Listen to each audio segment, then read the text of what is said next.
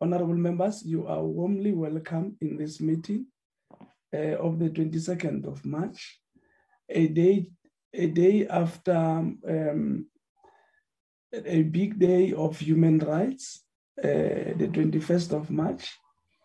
I hope we we all celebrated that day well. Those who went to celebrations and meetings and stuff like that, you are warmly welcome to this meeting. The officials of the portfolio committee, um, Valerie and the official, other officials, you are also warmly welcome to this meeting. Officials of the department, led of course by Meranzu, uh, you are also welcomed. Uh, are we having media people here, Valerie? Um, Chair, um, as you know, the meeting is streamed on YouTube, a live stream this morning. Um. So the YouTubers are online. Those are the only media people that I'm aware of. Thank you very much. Let me also extend a, a hand of warm, warm welcome to our guest this morning from Okhahlamba, uh, led, of course, by Mr. Elias you are warmly welcome to our meeting. We will give you an, a, an opportunity to present in some few minutes from now. Uh, Valerie, I have not noted two written apologies an apology by minister and acting DG who are held up in another meeting with the, the SCOPA. And uh, of course, uh, you have just raised a possible apology by the deputy minister because of the bereavement uh, um, in her family. Has Mr. Sithole apologized, Valerie? Um, yes, Chair, as usual, uh, Mr. Sithole always um, contact us in advance when he's attending the tourism meeting that is scheduled at the same time. And we also, Chair, have an apology from uh, Ms. Mashlati, who also have a bereavement in the family. She's currently on, on family responsibility leave as well. Okay. Thank you very much, uh, Valerie. I think those are the apologies. Let me now move on and, and uh, uh, allow item now, uh, item one, briefing on a petition from residents of Okhahlamba local municipality, all the way from KwaZulu, Natal province, calling on the assembly to investigate the state of roads in their municipality Valerie, a short, a short brief before I allow them. Um, in terms of what, I just need to, to be more specific. The in terms of the um, this item. Yes, Chair. Um, this uh, petition was uh, referred to the committee uh, um, and tabled in September last year. So now finally the committee has time to meet with, with the community. In terms of the petition, um, as members may be aware of, since I forwarded it, the, uh, the petition was sent to the National Assembly uh, to report um, for uh, consideration. So, in terms of process, Chair, the committee has to consider the petition and report to the National Assembly on it. So at the end of this process, um, whatever process the committee is going to follow to process um, the petition, which in uh, previous um, uh, committees meant uh, meeting with the with the um, with the um, people who made the petition and going on oversight to the area, and after that make um, recommendations to the House in terms of the way forward for the petition. So it was forwarded, it was tabled by Mr. Lees. After that, the committee sent a letter to invite the com- community to brief um, the, the, the, committee on the petition. And today, Chair, is the meeting that was set up to now hear what the details are of that petition and also to, to determine a way forward in how to process it so that the committee reports back to the House on the outcome of all the engagements and the way forward. Thank you very much.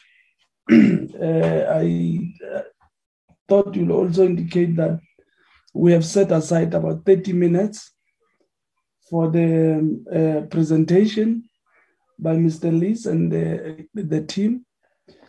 I've already welcomed them. Let me allow um, Mr. Lees to have his opening remarks and uh, introduce his team. Over to you, sir. Thank you, Mr. Chairman, and um, it's great to to be in your, committee for change, as I should be in the SCOPA committee with your minister, um, um, who's who's talking there about PRASA and the and the problems there. But it's great to be with you. Thank you for for having us and um, and making us feel welcome. Um, Mr. Chairman, you you have a very difficult portfolio to deal with. Uh, roads in South Africa need a lot of attention, and we all know that. But in particular, the, we're looking today at roads in an area which you say you are familiar with, which is great, and it's just across the mountains from from from your home, and it's an area which relies heavily on tourism and agriculture for its economy, but it has a very very high level of unemployment. Um, sadly, during the apartheid years, many South Africans who are black were forcibly settled in areas along the mountains there where there's no real economic activity. And, and they rely heavily on the tourism in, um, sector and, and on agriculture. And so, the particularly tourism, we have obviously, as we do in many parts of the country, three types of road. There's the national roads that are looked after by SANRAL, and that particularly is the R74. And, um, and, then the provincial roads like the R600 and R616, and then the district roads. So these all these roads, I'm afraid, Mr. Chairman, are in a very bad state of repair, and and I'll allow the the the team to to to elaborate on that. And we really are seeing a lot of economic um, problems with businesses and agriculture in, in that municipality, particularly the tourism. Now that um, the during the lockdown, in particular, when foreign travel was uh, was un- unable to be undertaken, um, we didn't get the influx of local tourists because very often um, the word is out there how bad the roads are, and it's not worth going down. I mean, and you'll hear later about Oliviershoek Pass, um, which was closed again last week. So, Mr. Chairman, I have with me um, at uh, today in particular um, Megan Benham, who's the proprietor of the Cappenberg Resort. Um, and and and uh, Councillor Thys Janse van Rensburg, and then members of the community um, from the, from Okhahlamba, not just up in the mountains. Woodstock is a suburb of Bergville, um, which uh, is is uh, next door to Betani, also near Bergville. So um, the the the situation with the roads is something that affects not just the the actual proprietors of establishments, but the ordinary people. And so, Mr. Chairman, with your permission, I'd like to hand over to Thys to um, to lead us through the delegate through the presentation. Uh, I'm not sure who else he's going to be asking to do the pre- presentation with him, um, but uh, with your permission, sir, can can I hand over to him? yes, thank you. Thank you, sir. You can hand over to him. Uh, good morning, Chair, and uh, good morning, ladies and gentlemen, and honorable members of Parliament. Uh, my name is Thys Janse van Rensburg. I am a resident here in Okhahlamba. I have been for two decades. Um, I've also worked in hospitality and tourism for two decades. I know what a transformative industry it is for South Africa. And then I'm also a local part time councillor. Now, uh, I did send you a report last week on the roads. Obviously, I'm not an engineer, so it's not a technical report, but it did highlight some of the most pressing needs that we have got in this area to do with roads. Now, in the last three to four years, we have been engaging with many spheres of government, uh, both local and provincial, about the roads. Uh, we've escalated that, we've got the press involved, um, but unfortunately, up until today, we did not get any meaningful resolve to our problems. And that led us to Parliament. You guys obviously provide oversight to the executive, and um, we come to you today, cap in hand, to ask that you please assist us. While we're going to talk about the roads today, obviously I'm not an engineer, so I cannot speak to the technical matters of it, and it is a highly technical issue, but uh, we can speak to the humanitarian side of it. I also just want to stress that we need to please keep the following two fundamentals in mind. The first one being the fact that um, in rural areas, we normally only have one road. If you live in a city or an urban area, you normally can take an option to take a detour if the one road is not working, etc., etc. Where I am today on, on in Woodstock, uh, this community is 40 kilometers from Bergville, and for the 80,000 South Africans that live in this community, there's one road. If that road fails, they are cut off from the rest of the world.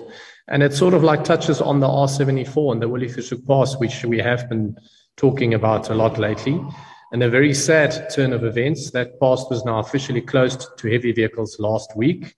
That is after we've been raising the alarm for the last three years as a community, concerned about that pass, concerned about the fact that there has been washaways and breakpoints on that pass. And once again, unfortunately, nothing has been done. And that also leads to the fact that we've talked about tourism extensively and the fact that uh, the tourism industry in the Northern Berg that relies heavily on tourists from the Gauteng and the Free State area will now be cut off from this income generating source that uh, looks after this community. And it's not just about tourism, it's not just about the hotels and the staff, it's also about the many other industries that relies on these hotels. That's from the people that grow the food in the local communities the artist who's there for the conferences and the entertainment, the decor companies, etc. There's a multitude of smaller businesses that all, res- all relies on tourism in Ukhahlamba. The other fundamental I want to quickly just speak about is when you come to any hotel or resort in the Drakensberg, you will note that the infrastructure, the bulk infrastructure, is supplied by that establishment. The water you drink is cleaned on site the sewage system is done on site. Um, the electricity is provided by Eskom at great cost. So all the infrastructure we do ourselves. And the only thing we ask government normally to do is our roads. And yet it's just been an abject failure of late. So um, today I've got Megan. Megan Beddingham is also our tourism chair. She's going to give you the stats and stuff from tourism on the area so we can highlight the humanitarian plight. With us, Mr. Nlambi and Mr. Kabinda. They're both in transport. And after we've been to Megan, we're going to come back to me. As I said, I'm here today in Woodstock. I'm with Mr. Hlongwane. I met with them probably about six months ago. He's a community elder, and they were complaining about the roads at that time. And I thought, well, today, if we're going to speak to Parliament and to our MPs, what a great opportunity to come back here to Mr. Hlongwane for him to give an opportunity to speak to you as well. So without further ado, I'm going to give an hand over to Megan. Megan. Good morning. Thank you very much for um, allowing us to present. Um, we are very grateful for the opportunity. I am Megan Beddingham. I'm from the Drakensberg region. And it's a good morning to the chair, the honourable members, and all the stakeholders. Tourism has really been badly impacted by the COVID 19 pandemic. And as we move out of this mess, we find a greater challenge is unfolding with um, our infrastructure disintegrating we are limping into a crisis and a crisis that really can be avoided. Um, I'm just going to focus on three things. And the first thing is jobs. In this immediate valley in the Amazizi area, there are 568 permanent positions and another 141 temporary positions at stake. A while back, we were told that every job in tourism assists another eight individuals. So essentially, the ability to employ or not employ could affect more than 5,000 people in this rural area tourism really does rely on good um, infrastructure. We need safe roads where the access is relatively easy and tourists feel safe Sadly, the crumbling infrastructure means that tourists will choose other regions. They can't afford to be stranded on the side of the road with two flat tires. They won't jeopardize the safety of their own families, and they certainly won't return if nothing is done. The deterioration of the R74, the P304, the D119, and the R600 is of grave concern to us. We have seen how badly affected the Free State is because of the disastrous road infrastructure.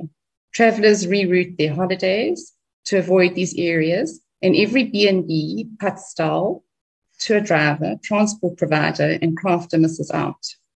Is this what is to become of the Drakensberg region? At the moment, the road through the Amazizi village to the Royal Natal National Park is in a complete state of disrepair. Potholes, washaways, and the Tugela Bridge is actually completely closed because it is dangerous. The R600 accessing the Champagne Valley, which employs about 3,000 people, is simply dangerous, with cars having to veer onto incoming traffic to avoid potholes. And collapsing culverts, sinking infrastructure has many up in arms on the R74. And business, businesses are truly concerned because they're going to have to close. But tourism is more than jobs. It provides a ladder of development for many youngsters, accessing employment through tourism and starting with menial tasks and working their way up. They gain skills, they gain confidence as they grow.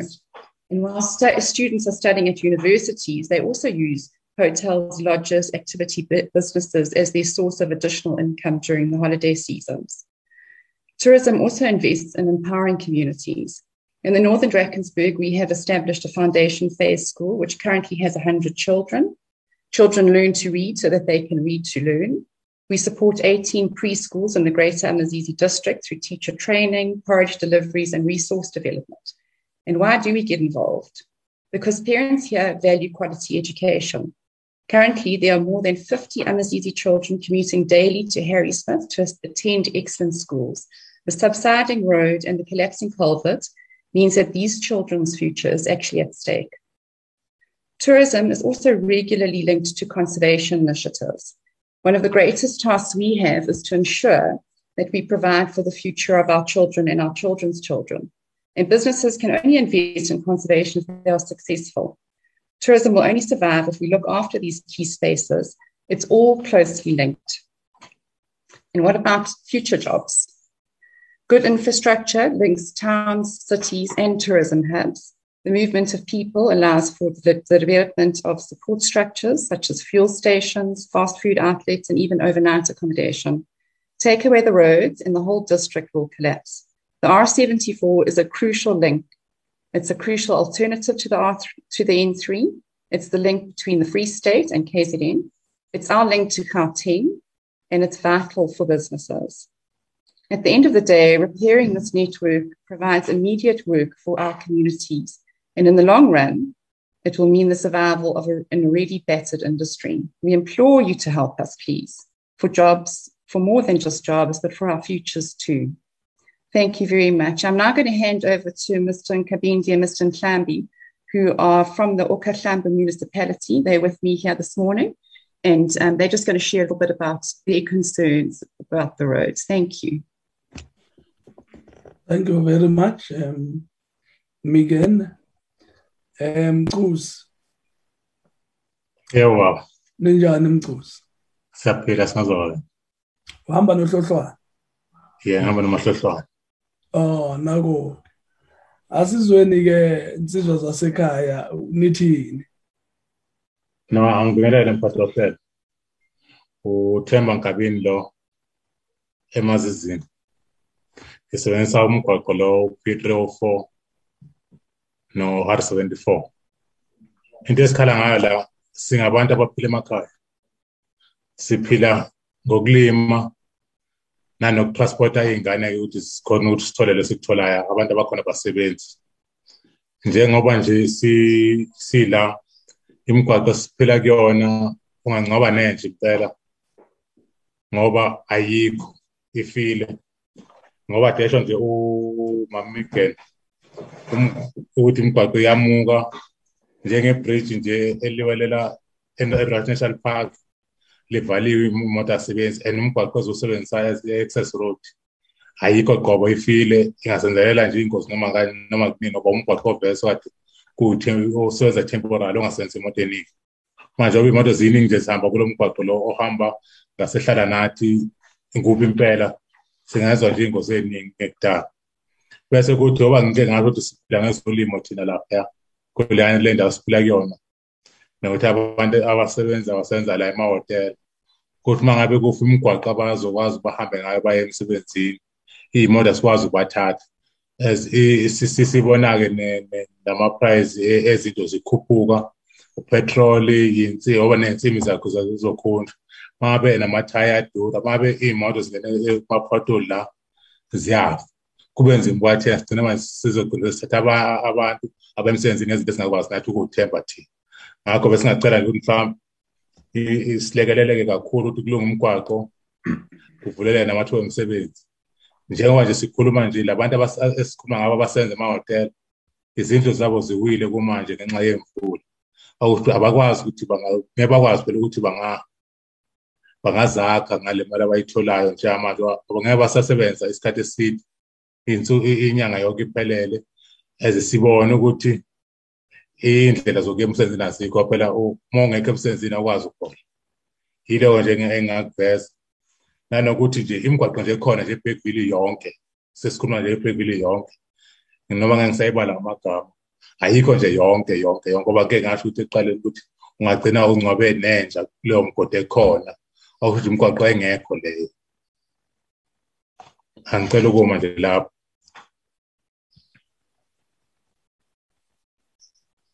ithule ithule ma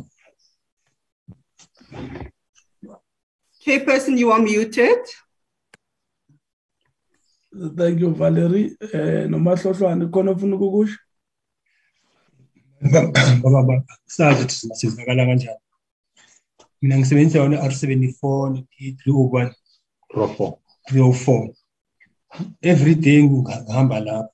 Kodwa njengamanje akuhambeki. Ngendlela kungayo akuhambeki. Um isikhathi esiningi ngizama ukutransporta iy'ngane zesikolo kuya i-harry smith. Akuhambeki total kulokho ku-olver superpast Mm. okuningi umfundisi akushilo ngeke siphinde phinde into eyodwa Lungile. Senizwile. Siyabonga siyabonga insizwa zasekhaya.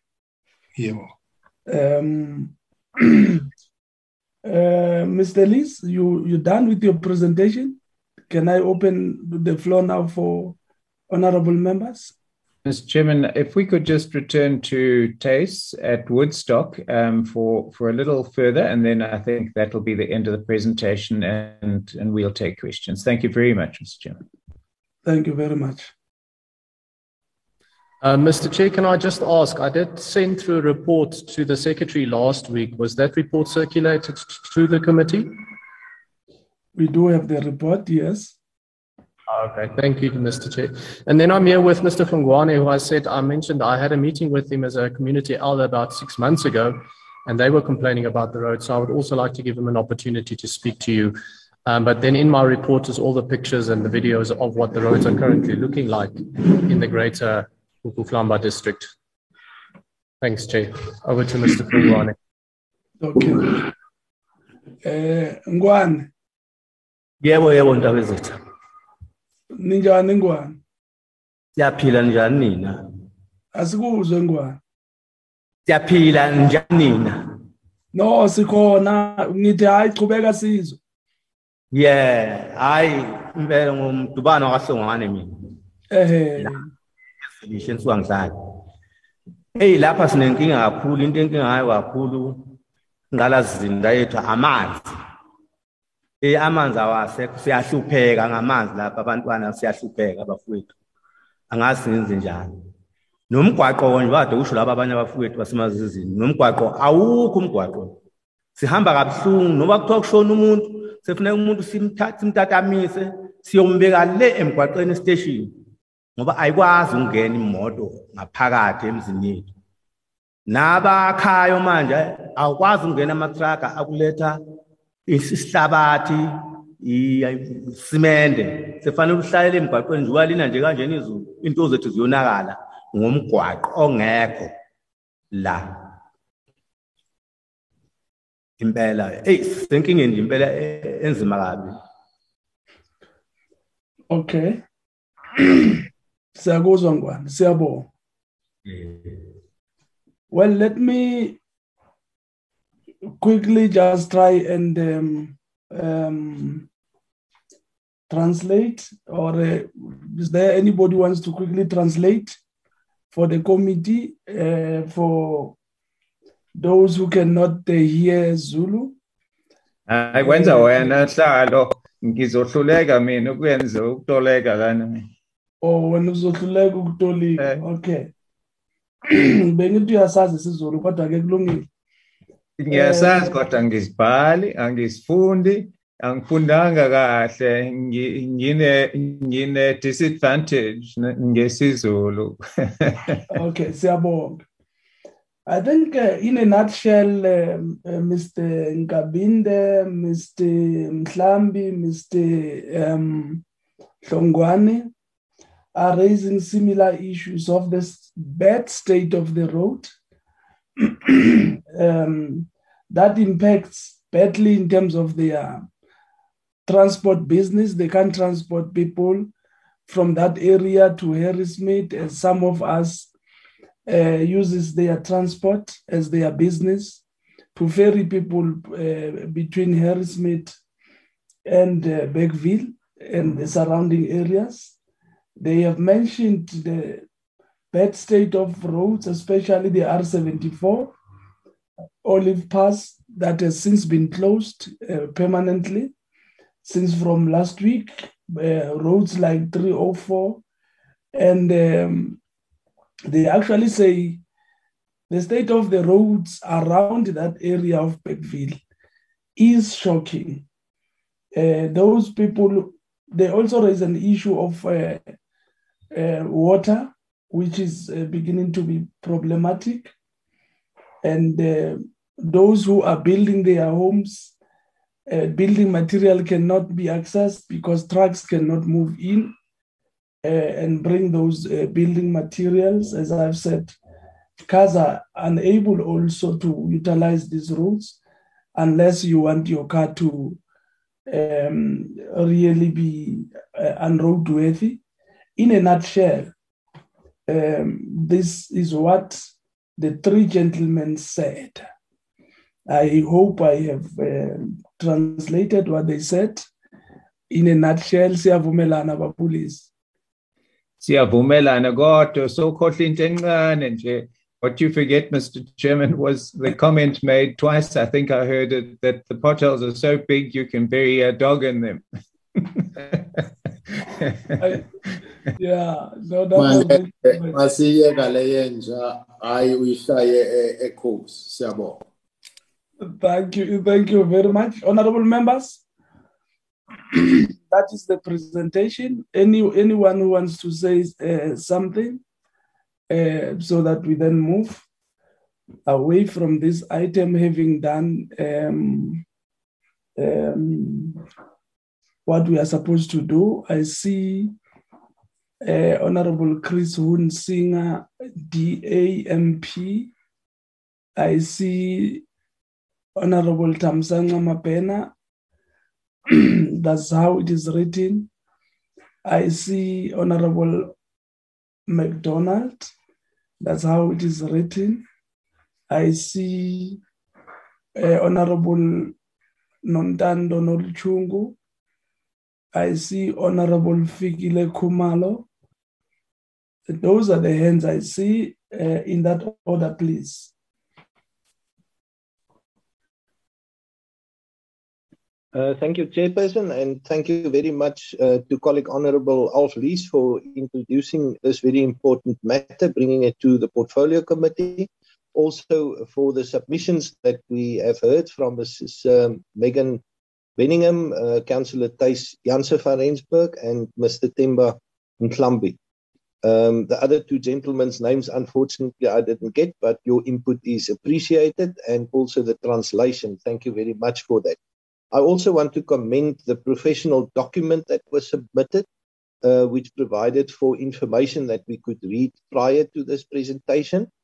Um, and as I uh, gathered from the submission, there are basically four roads that have been highlighted as being critical. Uh, the R600, R74, R304, and D184.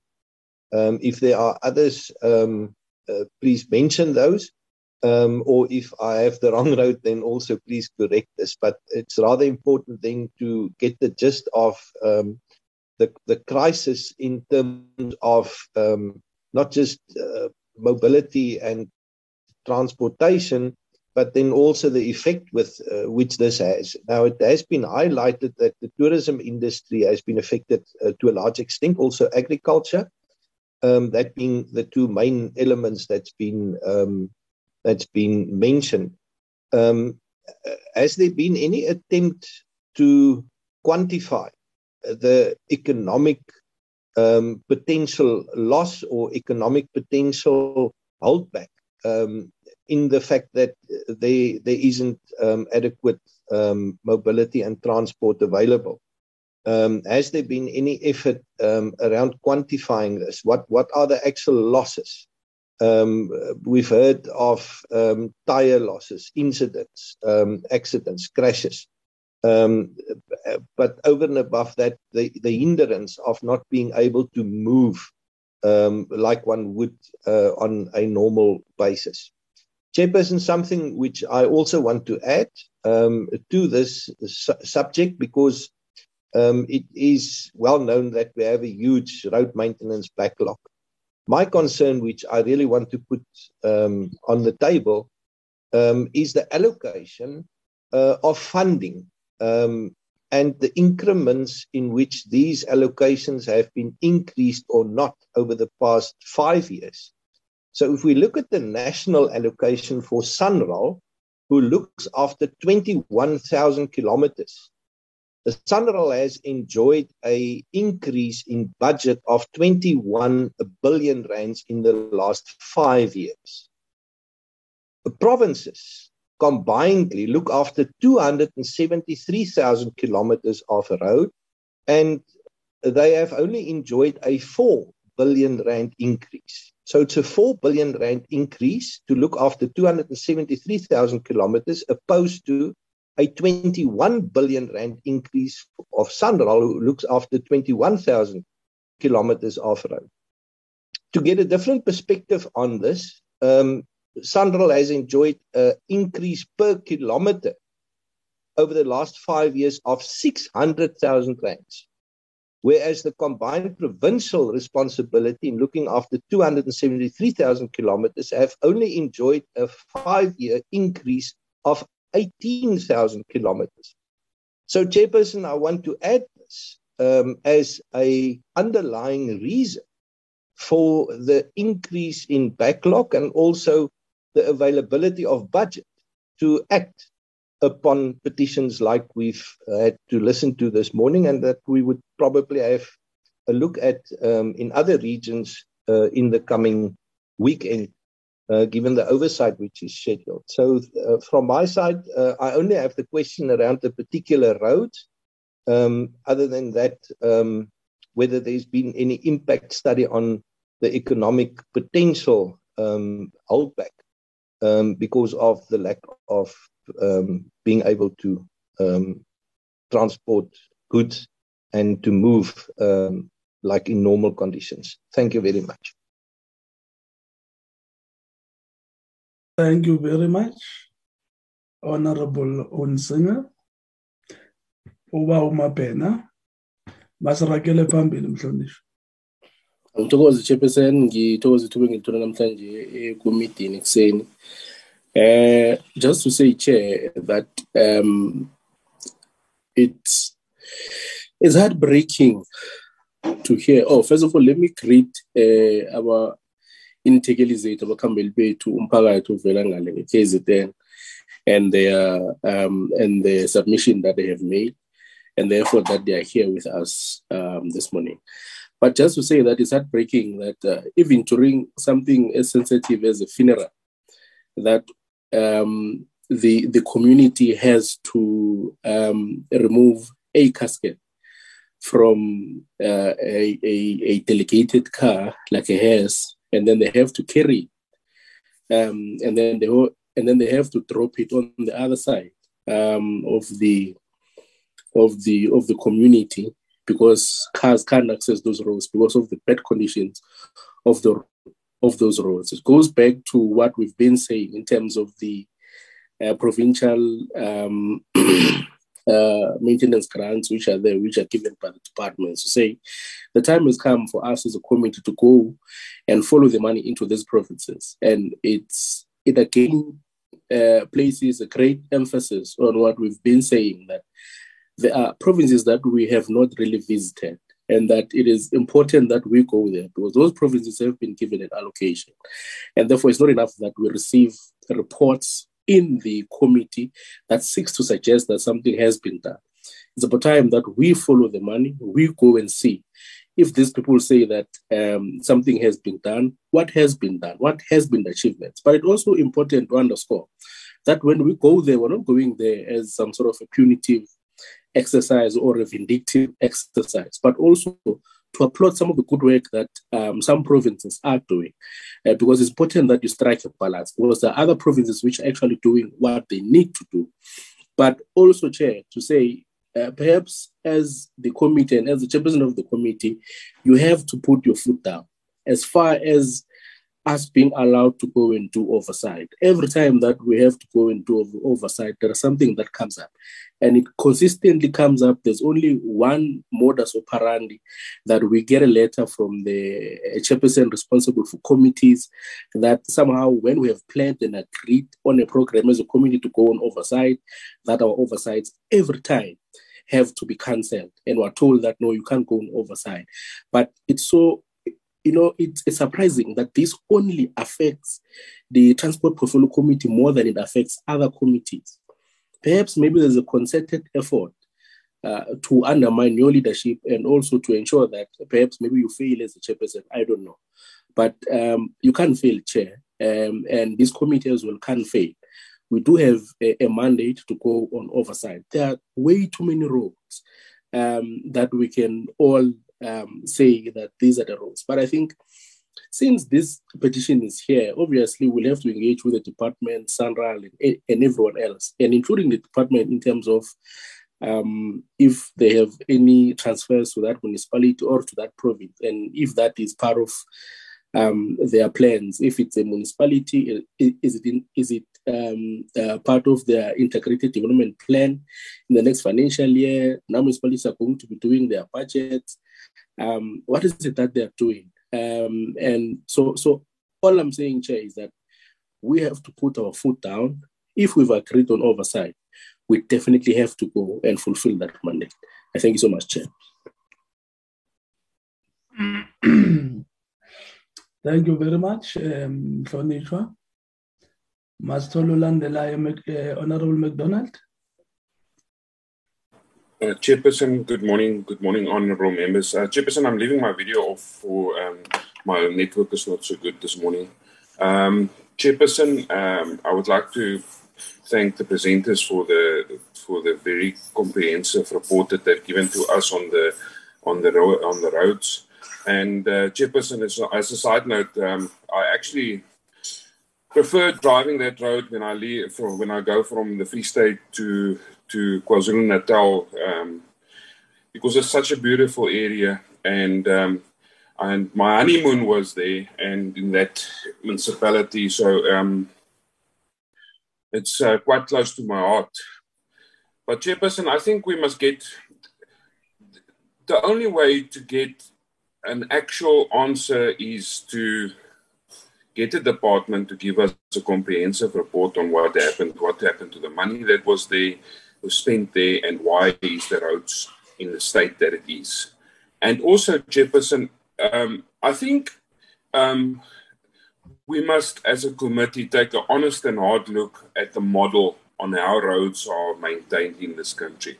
Because on the one hand, we have SANRAL that has beautifully maintained roads and very well functioning and well budgeted and the municipalities and the local governments and, and provinces are have got this enormous amount of roads but underfunded and and we need to find a balance between the two uh, chairperson and i think i think the funding model is broken and i think we need to look at that chairperson because this type of of, of, of destruction of roads. It's not just in, in, in Okhahlamba municipality. It's in other municipalities in the Free State, other municipalities in the Northwest. They, it's, it's, it's become a crisis. I think of all the roads, of the 273,000 kilometers of, of, of roads that are maintained by provinces, I think there's most probably 70,000 kilometers of roads that's still viable as roads. And this is if we don't start doing something about it very soon, there will be it, it will have dire consequences to the economy of this country. Uh, Chairperson, thank you very much, and uh, um, uh, we hope to hear from Transport Department soon. Thank you. Thank you, Honorable uh, McD. Um, mhlonishwa unontando noluchungu Can you please unmute yourself? Thank you very much. Sorry, Chair. Uh, thank you, Chairperson, and greetings to the committee and to the delegation of Okhahlamba. Uh, mine is very simple, Chair. This is not the only province where roads are in this condition, but I want to thank the, com- the, the, the, the, the delegation for bringing this to the attention of the committee because on several occasions we have written to the minister to get a report on this kind of uh, uh, uh, issue, but we have not received any response from them. So I would really want to thank them for bringing it to our attention. And I'm pleading to this committee that we should not just take reports. We must follow this up and make sure that we go back and report to the community. We also need a detailed report from that municipality to see how much they've received and how, how, how those funds were utilized. And again, Chair, I want to second uh, my colleague here to say uh, the issue of oversight, I think you need to take it up with uh, the, the, the, the, the, the, the, parliament to say there is no way that every time we have to go to oversight, there is a letter saying that we cannot go, go due to, to, to, to, to, to parliament proceedings. So it is up to you to make sure that this committee functions properly and we do go on oversight. Thank you. Thank you very much, Honorable Maluchungu. eh Mdongo ngena sisi ngiyabonga sihlalo. Eh ngiyabingelela kuwe eh ngiyabingelela koza kwethu amalungu eParliament ahloniphekile. Ngiyabingelela kwi delegation yasokhahlanga. Eh Chairperson thank you so much for this opportunity and uh, having this uh, presentation being presented uh, on a very uh, important month, which is the Human Rights Month, as you said earlier on in your opening remarks. The mine will be the comments, Chair, uh, but very few, uh, to say as much as this comment, this presentation is very important and uh, alerting us as the portfolio committee that there are this kind of uh, damages and uh, very bad areas in in our uh, country uh, in the area of KZN. But for me, it was going to be very, I mean, making sense to me as a particular to be presented by people that are directly affected not uh, with other interests. Uh, because I'm saying this, Chairperson, because uma ulalela uba kuhlongwane ulalela ubaba unkabinde for me, as much as they having their uh, business interests, such as their uh, taxes, but uh, it, it is very evident that they are they are brought into the system to come and be part of the presentation so that it must make sense that they are there. Uh, angisho lutho kodwa eh kimina uba buhlongwane uba buhlongwane eh was said to be umuntu omdala lapha endaweni we should have had long in secondly chair uh, I would like to, to, to concur with Honorable McDonald to say let us have a, a department to give us a proper report on what is actually happening lapha. Uh, because uh, like KZN, I'm sure you're also aware because you're part of KZN somehow.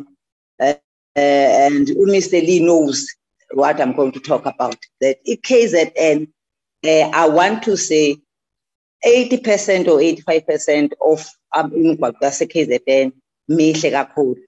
Uh, that is why I'm saying maybe the department can give us a report on this particular issue. Uh, lastly, apart from what I've been said, Chairperson, that I want to put this, on record, that uh, uh, although it is not uh, within the, the, presentation, I want to say this because I might not get in uh, after this. That uh, can you please assist me to talk to your secretariat as portfolio committee uh, to be informed that I'm also part of this committee. Uh, I need to receive the information, like the information of the portfolio committee dates and every stuff, because I submitted long ago my private uh, email, but I, I don't get anything. For your information, I'm always getting into the meetings because Priscilla Mahlati always share this on, on, on WhatsApp. Otherwise, I don't receive anything whereas I, I, I, I, I submitted very early my, my private email address to the uh, Secretary of Portfolio Committee. Thank you, Chair.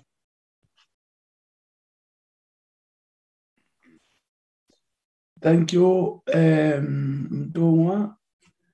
As you lower your hand and uh, Honorable Nontando um, should also lower her hand because we have already passed Thank you very much. You follow suit, uh, Mtunga, by lowering your hand as we give an opportunity to Mkhayesu. Kena Mkhayesu ubebe silolwe. Eh modula setulo yo tlhompegileng ke lebogela tšhono e o mphang yone mo letsatsing la gompieno gore le nna ke latlhelela mo kopanong eno e kgethegileng. Eh le tota ke sa tle go tsenya video ya me ka gore ke a lwala sefatlhego sa me ga se lebege se le sentle tota. Um chairperson I echo the sentiments of the honorable members that have spoken in as far as the presentation is concerned in the context, of course, of the uh, tourism sector and the jobs that it creates uh, by the presenters. And I would like to thank the submitter of the petition as well as those that have presented. And make a general remark and a comment in as far as the issue of roads is concerned. Chairperson Honorable Nolutshungu indicated the state of uh, roads in the Northwest Province. And I would like to make a very crucial example in as far as uh, these conditions are concerned. The Northwest Department of um, Public Works and Roads has just recently wasted over 65 million rands by regraveling a road and by appointing a contractor who did not finish or complete the road because of conflict that are, uh, conflicts that arose between the contractor and the department. Whilst that may not that, that may not be the case with uh, the said municipality, it would be interesting to find out from them what has been the relationship between the provincial department that is responsible for the maintenance and the building of roads, as well as the responsible uh, local government in, in as far as the conditions of these roads are concerned. maitlhomo magolo um modula setulo e le gone go lebelela gore bao ba ba neilweng tiro ya go ka tlhokomela maemo a ditsela mo diporofenseng le dimasepala tse di farologaneng mo aforika borwa gore a madi ao a dirisiwa ka tsela e e matshwanedi ka tsela e e maleba ka phiro ya tseo di dirang mmereko o felletseng kana is there a correlation between the appointment of contractors, the nature of those contractors, as well as the subsequent work that they need to do in as far as road construction and road maintenance is concerned. Because at the end of the day, government remains accountable to South Africans and as far as road infrastructure is concerned. Whilst Honorable MacDonald, of course, bemoans the funding model for provinces and municipalities, we also need to recognize the amounts of money that have been lost by local municipalities and provinces as far as the construction of roads and maintenance of roads is concerned. It cannot be acceptable that we have potholes where it is possible to bury a dog. Such things should not be, we should not be having such conversations. And certainly, such comparisons should not exist within the context of our, of our, of our society. And it is greatly heartbreaking to hear the example that Honorable Mabera made about people needing to take out a casket and carrying it because there are no roads. The conditions of our roads in our country needs to be dealt with without any fear or favor by the department, because that is our responsibility as a portfolio committee to provide that oversight, to make sure that municipalities and provinces, much as SANRAL is taking good care of our national roads and the network thereof, we need to be able to make sure as a portfolio committee that those spheres of government equally understand why it is important to construct and maintain road infrastructure in this country and the impact that it has on employment, whether it is the tourism sector, whether it is the transport sector, and equally in terms of the employment of our people in those sectors. O.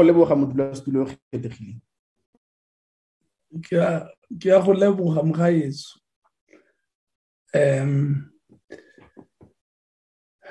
ke u Mondisi ngeke ngabona isandla sakho bengicabanga ukuthi awukho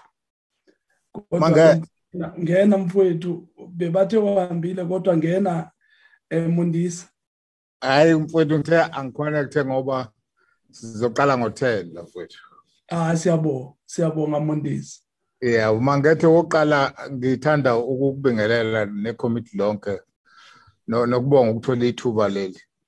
Bengithi angizongena mangethe ngingeniswa ukuthi ngikhariswa i-respond ukuthi ufikile.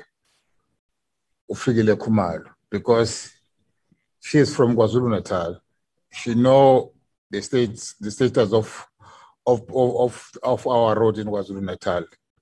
Uyazi ukuthi kunomgwaqo osuka emagogo uya ekhombe odlulela eCranskopo obuhlungu kangangokuba ama amanese ekhombe esibhedlela awasakwazi ngisho ukulokho abanye bayayeka nje nodokotela bayaphuma ngenxa zokuthi umgwaqo wakhona mubi ngicabanga ukuthi we have we have witnessed the road from Free State in R34 from Memel to to to to Newcastle how bad that road uh, is. So now the, the, the, the roads in KwaZulu Natal, I think in actually Okhahlamba and the surrounding areas are very bad. I'm, I'm talking about something that I know and I witness what, what, is happening in that area. Sometimes we have to, if you are, you, you, you have some funeral there, we have to carry uh, uh, that somebody to, to, to, to, to where you want to to do your your your your, your grave in, in, in, more than 10 kilometers. So I, I think the, the, the, presenters and the petition is actually reflecting what is happening in KwaZulu Natal. Mangete, thank you very much for giving me this opportunity. Thank you very much. ke ne ke kopa o theole letsogo mogaetso ke se ke o file sebaka o bua ka mafaratlhatlha eh ke bona o le lebetse um thank you very much, uh, honorable members. I hope I've given everybody a chance who wanted to raise an issue. Um, I should also appreciate the collective that visited us today from Mr. Uh, Mr. Lees, uh, Councillor Tays, Janse van Rensburg, Memigen, um, the three presenters, Ubaba Ubaba Ungwane, uhlongwane ubaba unkabini nobaba umhlambi. Um i think we should take this this this matter very seriously um honorable members and uh, i get a sense that we are doing that um, the process from here will will be that we should be able to engage and prepare for an oversight visit to that area so that we write our own independent report uh, to, to Parliament, National Assembly. We should also, uh, in our preparation, rope in the Department of Transport, get their response, and get their representation in accompanying us to the area. And that will go for the municipality and the provincial um, um, government, especially the Department of Transport. Uh, am I leaving anything uh, outside uh, Valerie that needs to be part of this um, oversight? Okay, that uh, that is obviously the community and the business people who made the petition and any other stakeholders that will be identified before the meeting for the community for the community meeting that normally takes place when the committee visits the area.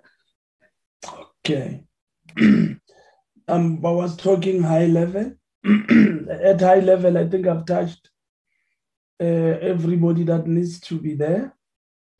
And then um, Honorable Hunsinger did raise the fact, a logistical fact, that we have about four roads. That is um, three oh four, one eight four, R seventy four, and uh, six hundred. These are the roads that have been presented. I did not hear anybody raising any other um, road. Um, so we take it that these are the roads we'll be looking for a report on um, moving forward. At where we are going, I think uh, Valerie has covered uh, um, the details in terms of meeting with the community, going to these roads. Um, of course, uh, also engaging with uh, those who came to us and presented this, this issue, business people, and all the interested stakeholders in that area. You should be seen to have consulted extensively uh, on that. Um, are we in a in a in a in a position, uh, uh, Valerie, to suggest a date or two for this uh, oversight? Hey, I am currently working on a program to see how the committee can uh, accommodate um, its plans that it had to go to Northwest in Mpumalanga into that week of um, 19 April to 22nd April. Um, so I will be able to give you a, a, suggested program towards the end of business day on, on Thursday, Chair. Okay, Valerie. Thank you very much uh, for that. Um, that um, Liz, Robert, Alfred, Liz. It's 10 hours. Hi. Mr. Mr. Chairman, sokhohla igama lam ngampela manje ngumazambane sokhohliwe yeah, okay, Mazamba. Mr. Chairman, uh, thank you very much for, for the proposals you've made. But I just want to emphasize one thing that SANRAL, let me start, go back a step. The backbone road through the municipality is the R74, and that is a SANRAL road. And that is the road down Oliviershoek Pass, and but also between Bergville and Winterton, it's in a shocking state. So I would please ask that that you include SANRAL in in any reports you request um, and in the oversight. I'd, I'd really um, ask you please to make sure that happens. Um, and then, Mr. Chairman, I, am not sure whether you're going to give me a chance to close, but I don't have a, a great deal to say, but I can say it now if that's okay with you. Okay. Mr. Chairman, yeah, I, I just want to thank you and your committee for making the time available for this presentation. Um, it's, it's really vital to the well-being of my constituency um, and the people who live there. But I also want to thank, Mr. Chairman, the, the, the huge amount of trouble and, and, and work that's been put into by the delegation from Okhahlamba they haven't just come here and mouthed off. They've really prepared well. They they, they genuinely um, have put the case, and and I would really like us to to to thank them for the effort they're making. And there might be some self-interest involved, so be it. We all have self-interest, but the the impact upon the whole community is enormous. And so a, a, a thank you very, very much for, to them for that as well. So thank you, Mr. Chairman. Thank you, Mr. Uh, Bauma Zamban. Thank you. Honor, Honorable Hunsinger.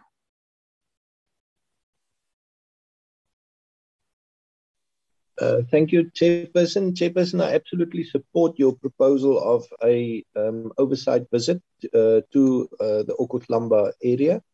Can I also add, Chairperson, that you consider including a report prior to uh, the oversight of a budget spent in that particular area. Firstly, from SANRAL, but then also from the other spheres um, of, of government, uh, provincial government, and also um, local government, so that we have an idea of uh, what has been spent there in the past five years, if you would allow that term uh, of coverage in terms of a preparational report so that we get an idea what has been spent or what has been allocated and what happened with that allocation, if any money has been allocated to that particular area. Thank you, Chair.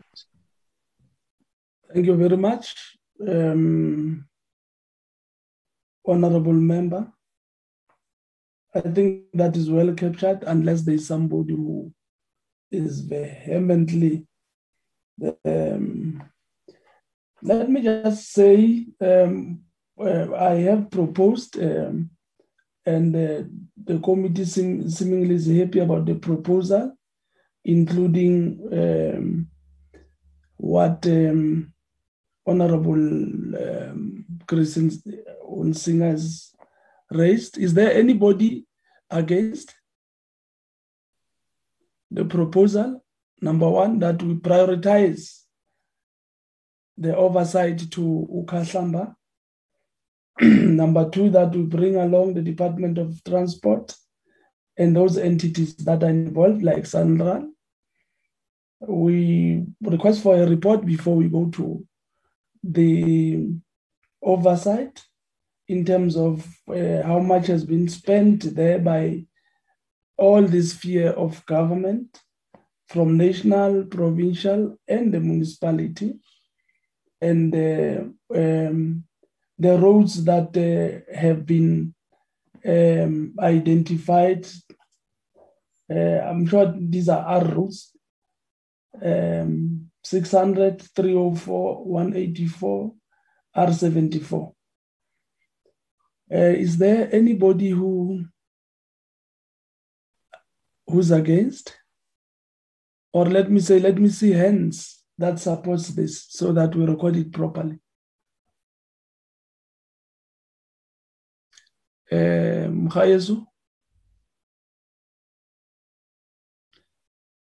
Thank you. Honorable. Or mogaeso batla gore wena a o tsebe ho support-a hobane honorable. yalo ke ntse ke ntse ke shebile yona kgang eo modula modulasetulo.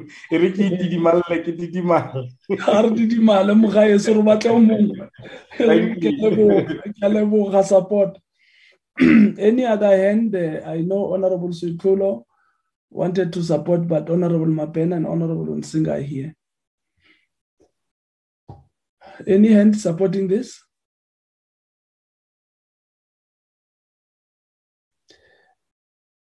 Uh, do we still have members of this portfolio in this committee?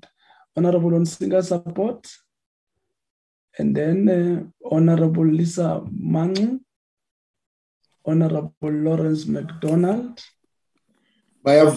bayavuma bonke asibabava abangavumiyo awuba siyabonga. Masithokoze mhlobo wami. No honorable nontando luchungu are you part of those who agree? Thank you um, Valerie, we have closed this item, and I want to thank uh, the delegation once more for braving it up and coming, uh, bringing the petition to us. We will uh, do our best to try and assist you. We have heard you and the pleas that you have made. I think we are um, equally capable of raising this matter and giving it uh, the attention it needs. So thank you very much as you go back. If you are traveling, traveling to your different destinations, please travel safely. Uh, we shall see you probably next month, uh, but we'll let you know. Thank you very much. We now can Thank you, Mr. Chairman. Sengiyahamba-ke manje nami ngiyabonga kakhulu. Ah Mazambani siyabonga uhamba nethimba lakho you are now released and freed Ngiyabonga. to go back to your areas masibonge ke Mazambani nabantu bonke bakho. Sharp. Thank you very much. Thank you.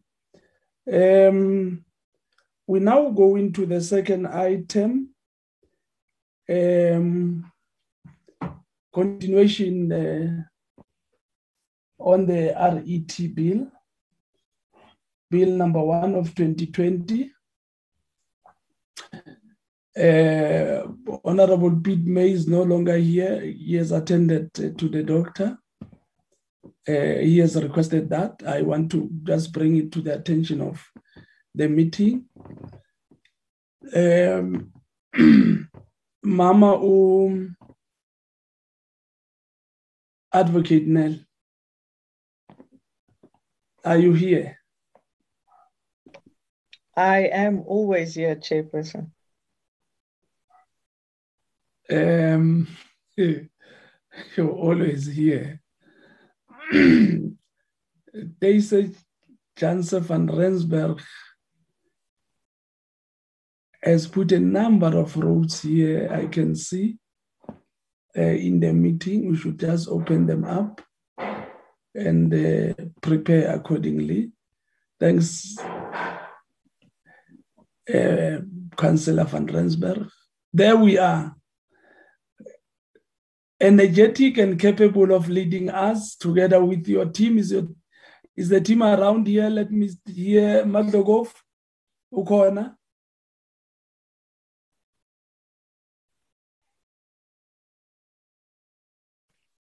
Chair, Ms. Gangan is in the meeting and Ms. Haricharan is also here, but she is experiencing a little bit of connectivity problems this morning, but I've just admitted her back into the meeting. Mr. Gangan. Good morning, Ms. Chair. Gang- Ms. Gangan, can I see your face, please? Tilosin. Long time, Tilosin. Um, Long time, long time. Chairperson, can you see me? I can see you. I'm complaining that I've not seen you uh, in ages. Thank you very much for reconnecting with the portfolio committee. Thank you. It's a pleasure, Chair. Thank you very much. Um, Ms. Haricharan? Good morning, Chairperson, and good morning to members. We we do see your name, but we don't see your picture. Okay, I'm starting. Uh-huh. Can you see me? Yeah, I can me? see you. I feel like talking Zulu to you this morning. You can, Uh, Chairperson. I know a little Zulu. I am from KZN. Okay. Thank Okay, you very thank you very much, uh, Ms. You. Advocate Nell, we are in your hands, capable as they are. Thank you, Chairperson and members.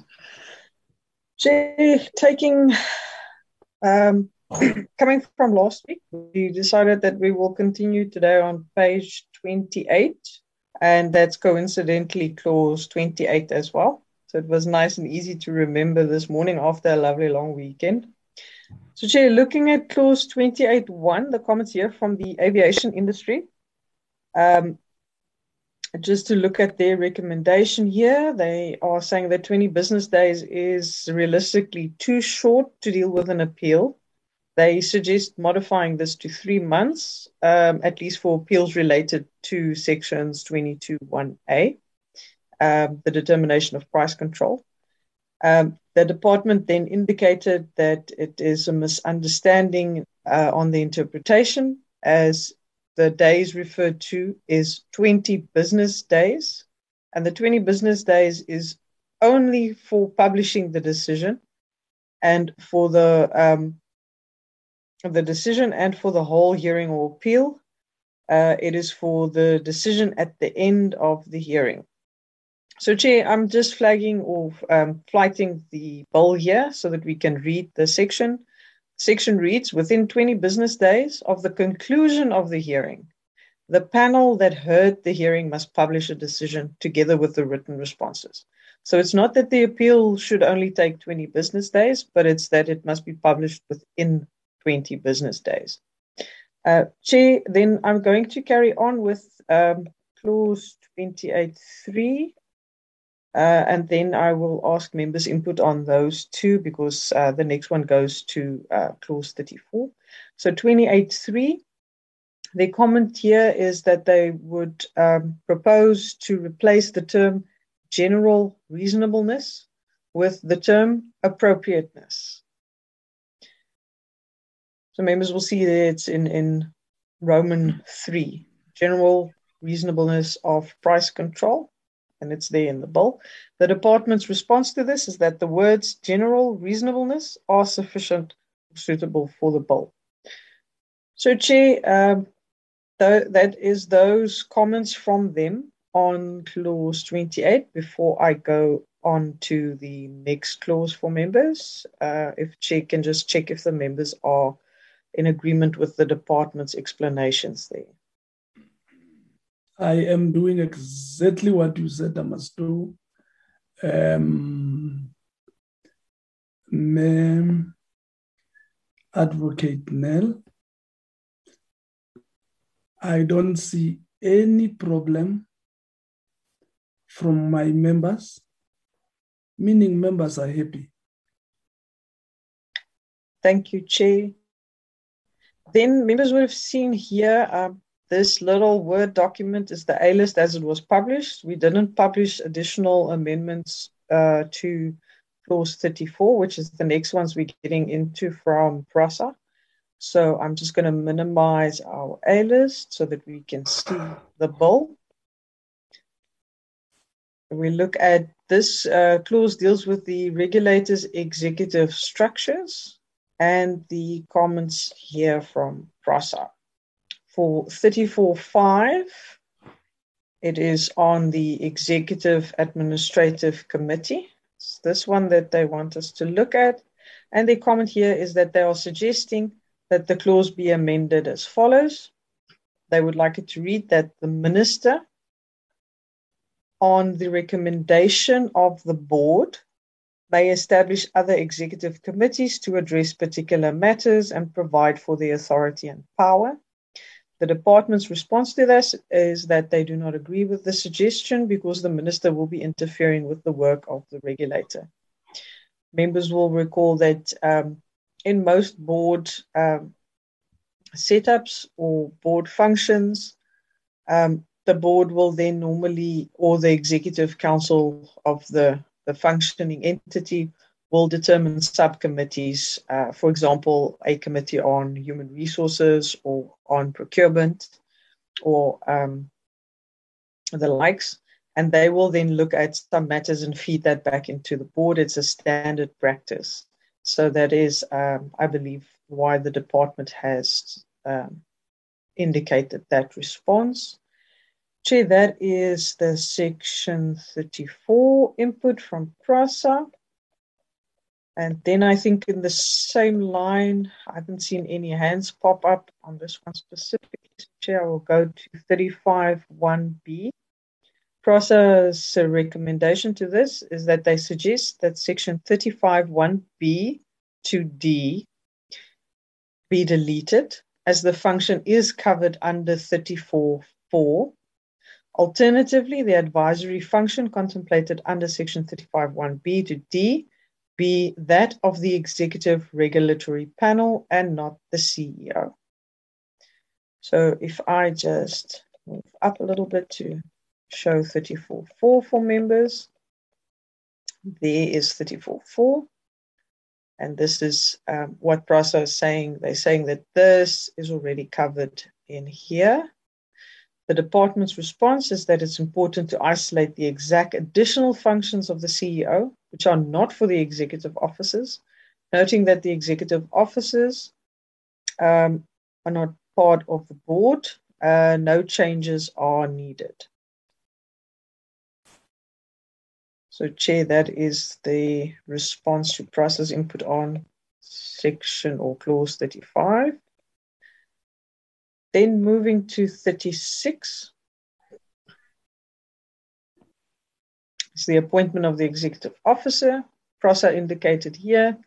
Section 36 should be augmented with minimum qualifications and experience for the chief executive officer and the executive officers. And the department's response to this was that section 36.1 is very clear and there is no need for further modification.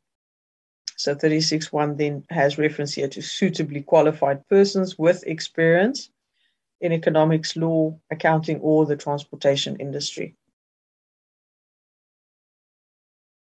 Then, Chair, moving on to clause 38 input from both the aviation industry and PRASA on this one.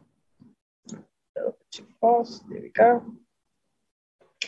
38 is the function of the regulator, functions of the regulator. So, from the aviation industry, um, the recommendations are that elements that were included in the Airports Company Act and not included in this law, in this regard, suggest the following additions to Clause 38 promote the reasonable interests and needs of users, restrain the regulated companies from abusing their monopoly position.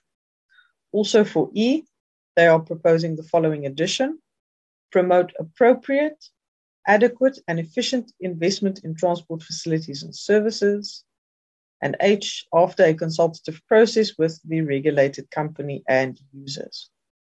So, the department's response to this is that, in general, the objective of the economic regulation is to protect the public interest, which includes users. Bill aims to deal with abuse of power and monopoly. They adopt as proposed to add E, promote, so there will be um, inclusions here proposed to be added to the A list if members agree to this. See, the, there we go, highlighter is working. So this one will then change, uh, if members agree, to the following promote appropriate, adequate, and efficient investment in transport facilities and services. And then, as far as the H proposal is, the department says there is no need to insert H as part of clause 38 because it is covered by clause 39.1b on the next page. So, just to show 39.1b, it does uh, refer here to consultations. So, Chair, for this one, um, I think uh, I'll do the PRASA one uh, and then members can just indicate if they are happy to uh, agree with um, the addition of adequate and efficient into E. Let me just do the input from PRASA. Um, make sure that it's it's just that one. There we go. PRASA's comment is on C. In line with the principle that the regulator should regulate within the prescripts of law, the factors that determine the feasibility of the underlying section, where possible, uh, connotes an exercise of a discretion. We therefore suggest that the factors that determines the exercise of the discretion should be defined in the regulations and what factors that the regulator should take into account in arriving to a conclusion. Therefore, the subsection should be revised as follows. Promote efficiency in transport facilities and services by facilitating competition and implementing regulations in accordance with the factors prescribed in the regulations issued by the minister.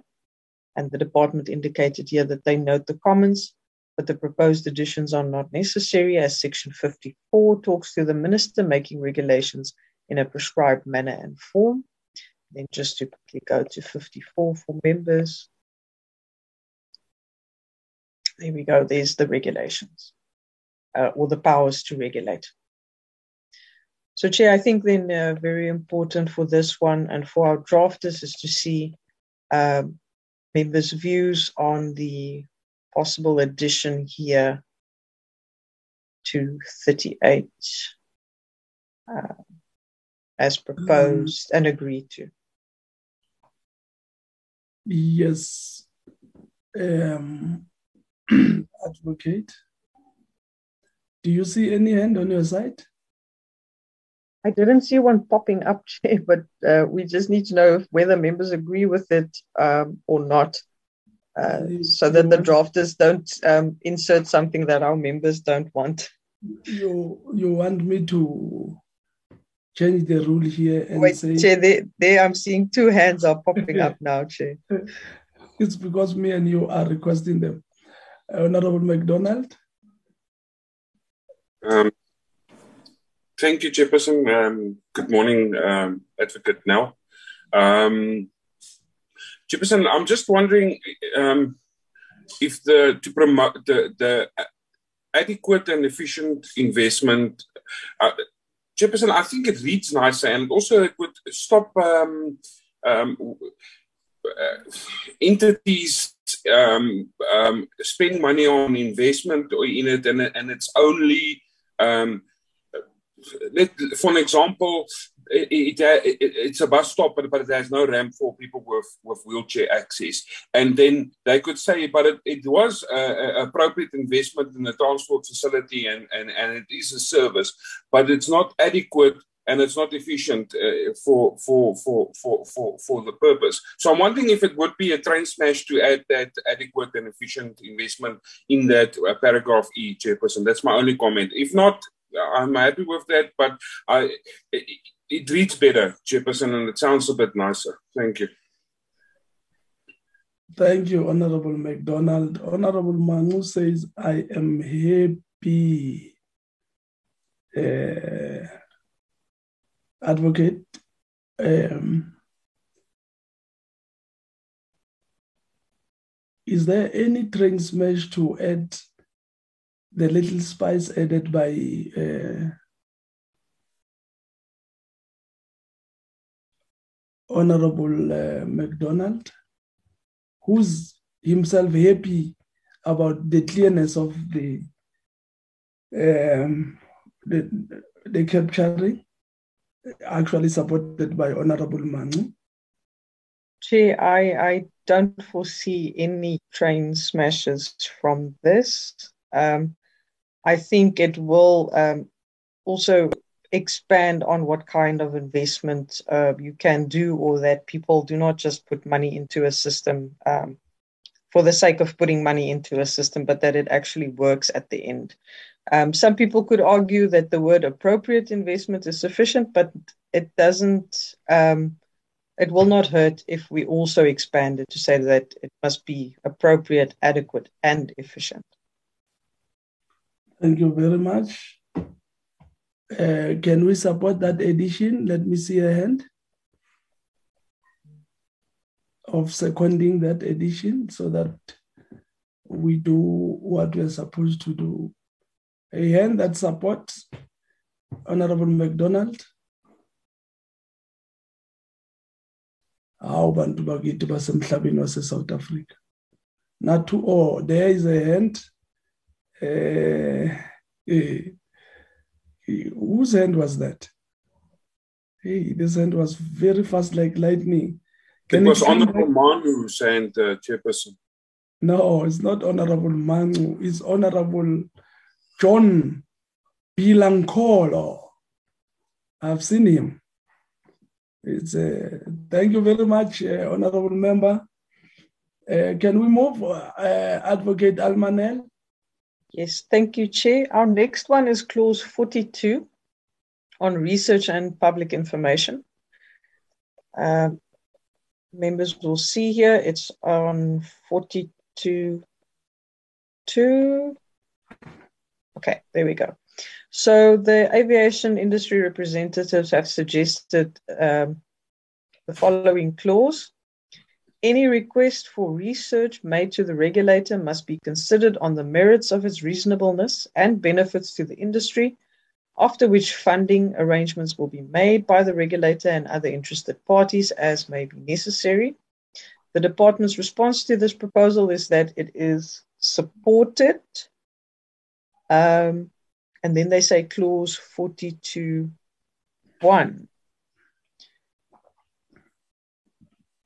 So, Chair, I think the department may just need to clarify if they are supporting adding this to 42.2 or if they are saying that 42.1 covers uh, what is proposed in by the aviation industry.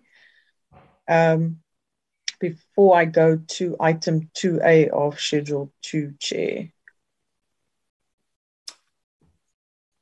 Um, Ms. Ranzo.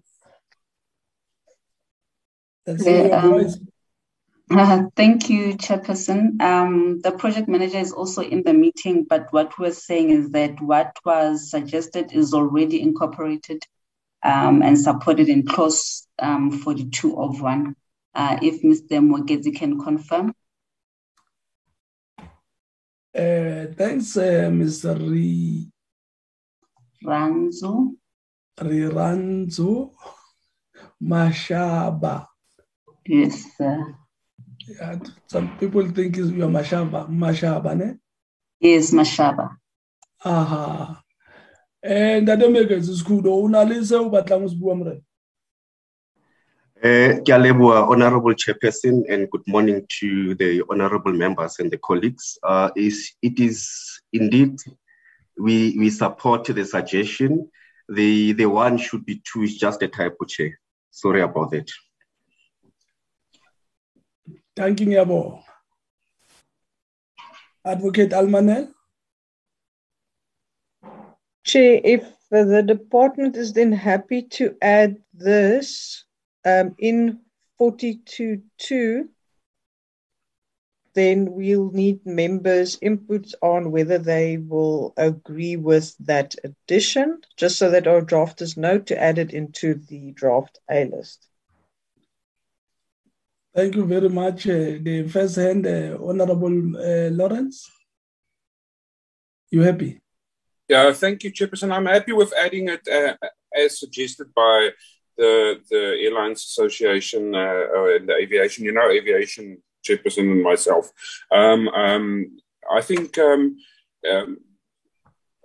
adding it there would be would would uh, surely uh, help the investment in, in, in, future investment in aviation. I think, and adding it there by number two would would greatly assist because the, the number two doesn't uh, give enough uh, meat to the bone there, chairperson. So I'm I'm happy with that. If we can have a, a proper inclusion, and I, I, don't know how to phrase it properly, but the legal minds will do that. Thank you, chairperson. Any second?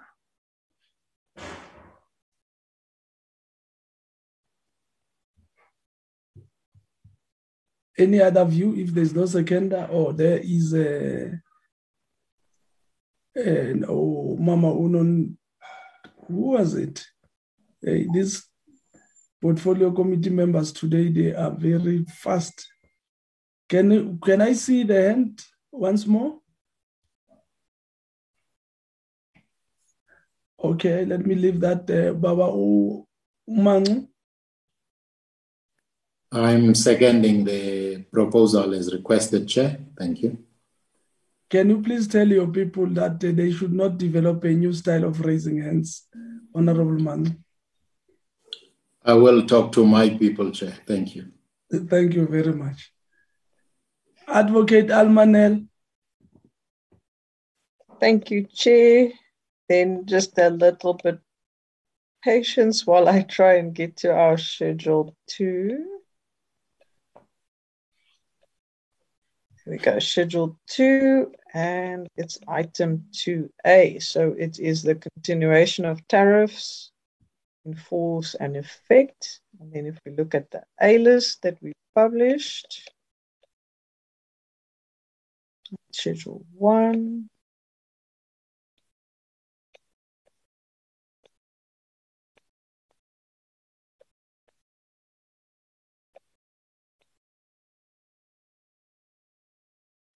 that's schedule two. Okay. Now, the input here from the aviation industry for this chair is that they are proposing that each regulated entity must submit a proposal to the regulator and user. The department's view on this is that clause 11.4a does indicate that the regulated entities must submit a proposal to the regulator and interested parties. So that is for the continuation of the tariffs. And if I go to 11.4a,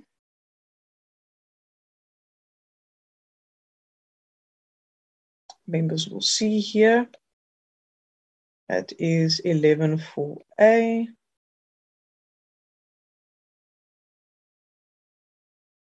That does say that they must consult with interested parties and the public in the prescribed manner. So the department is not agreeing to that proposal, Chair. Um, I'm not seeing any hands popping up. So, Chair, then we can probably go to section 47. Yes, go to section 47. Yes, yeah, there were some additions in the A list to that clause.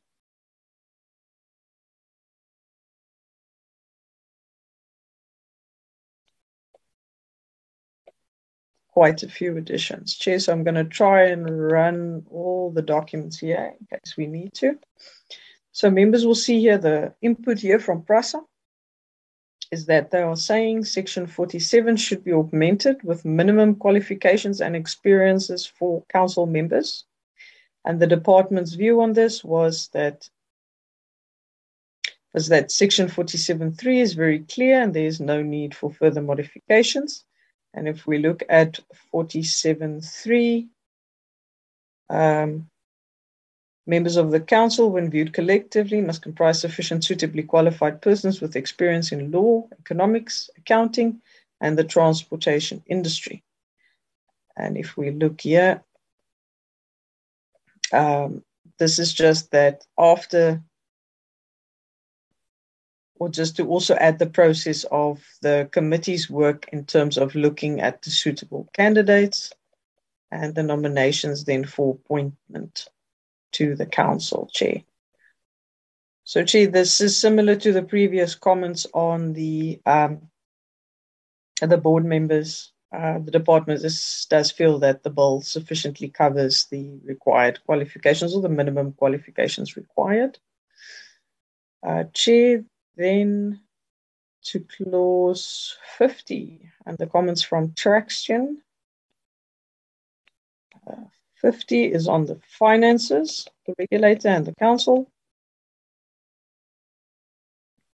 Members will see in the A list there was just uh, additional um, or the removal there of reference to the year of the Public Finance Management Act for drafting style process comment here, I mean, Traxtion's comment is that they are concerned that the costs of running the two entities could run away and create an inefficient bureaucracy funded by operators. The regulator and the council should be fully funded and controlled by Parliament. And the department's response to this is that funding from the fiscus is unavoidable in the short term, but in the medium term, the institution should be self funding. Principles of how fees charged to regulated entities will be set. Uh, concurrence of the Minister of Finance is required.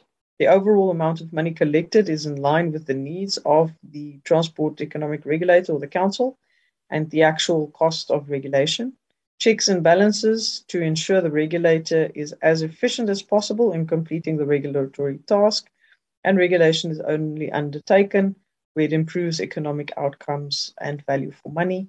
Independent financing is critical for regulatory independence. So, Chair, the department is of the view that, uh, as it is, the bill should be sufficient to cover the funding requirements. Um, they do indicate here that it's both funding from regulated entities appropriated by Parliament, other fees payable in terms of the Act, income derived from investments and deposits of surplus money, as well as other money accruing from any other source that does not create a conflict of interest. So, Chair, then still on the same clause, but now a comment from PRASA, uh, but specifically to 51 a, which is the annual fees paid by regulated entities. PRASA's suggesting that Section 50 be amended as follows. The regulator and the council are each financed from A, the annual fees to be paid by regulated entities in terms of Section 51. Money appropriated by Parliament, any other fees payable in terms of this Act. D, income derived from its investment and deposit of surplus money in terms of subsection 2B and E, other money accruing from any other source that does not create a conflict of interest as determined by the minister and prescribed by regulation. Now, the department's view on this is that this suggestion is not supported. Um, excluding the words as determined by the minister, we are allowing self regulation to take place, and at the most, regulated entities will not pay fees to fund the regulator and council. So it's very important um, in terms of regulation in general to have the fees published. We see it even with our vehicle licensing fees, with toll fees, um, and any other fees that the regulators have to impose on entities because it also allows for a consultation process in the publication thereof instead of just saying that the minister determines it or that the entity determines it. And if we do look at 51, which PRASA is uh, trying to bring in here, that it does indicate how the minister will then look at and determine uh, the fees that will eventually then be published. So it gives that whole process there. You have to link these two um, sections of the bill because the first one just says that um, this is where we determine it from, and it has to be determined by the minister in publication you cannot just say that um, it's just to be done in terms of 51. So it does give the clarity there. Gee, that is um, the comments from those entities on those sections. We are going to jump back to section 46. I've not seen any hands pop up yet. So 46 again is the establishment of Transport Economic Council, and this is a comment from the African Rail Industrial Association. They are proposing to insert the purpose of the council to provide context to its functions in section 48. And then the department has indicated here that sections 46 and 48 explain the purpose and the role of the council. So those are covered in the act. They are not agreeing to add it into this top section. Then going down to section 47, again, same from the African Rail Industrial Association. 47 is on the council members. We see here that uh, it's 47A is the first one. They are saying setting a minimum for the shortlist is restrictive. Uh, what if the nomination is for a replacement of one member who has resigned or been removed? So the department's response to this is that clause 47.3a and b of the A list addresses this matter. This is covered by clause 47.3d of the A list. So just to bring up the A list here for members.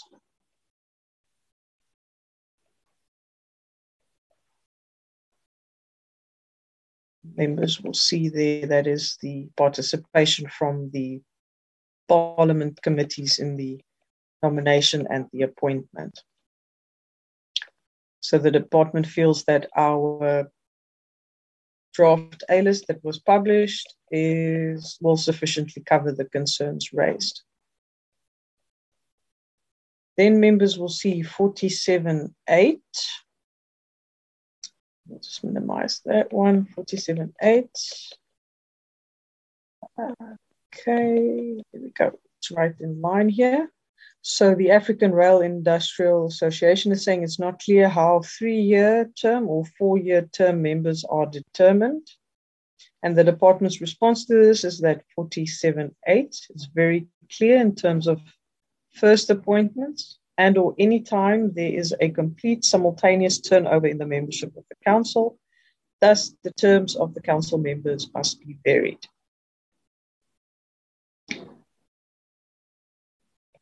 Then on to clause 49.2. That is the conflicting interests. The submission from African Rail Industrial Association is that uh, with regard to significant relationship, they would like this to be defined under the definitions. In general terms, it refers to a spectrum of close emotional connections. The department's response to this is that the definition of a significant relationship is addressed by section 49.3. Members will see here that we do get a definition in the clause that indicates that it is employment relationship or professional engagement within the immediately preceding 12 months or connection to a related or interrelated person. So their view is that it is sufficiently covered and it doesn't need a specific definition to be added to the first clause of the bill. Then on to section 50 on the finances. We see here that um, they're indicating that they are concerned that the cost of running the two new entities could run away and create inefficient bureaucracy funded by operators. The regulator and council should be fully funded and controlled by Parliament. Again, members will see this is similar to the previous comments, um, and the department has the same response to that. As we've discussed a little bit earlier. Then we get to clause 58.3, input from PRASA. To 58. There we go. The powers to enter and search. Members will see here that PRASA suggested that section 58.3 be amended as follows. An inspector authorized to conduct an entity, uh, an entry and search in terms of section 53 must be accompanied and assisted by a police officer. The department's response to this is that no changes should be made from may to must due to capacity constraints of authorities. This will happen on a case by case situation. Then on to clause 64A.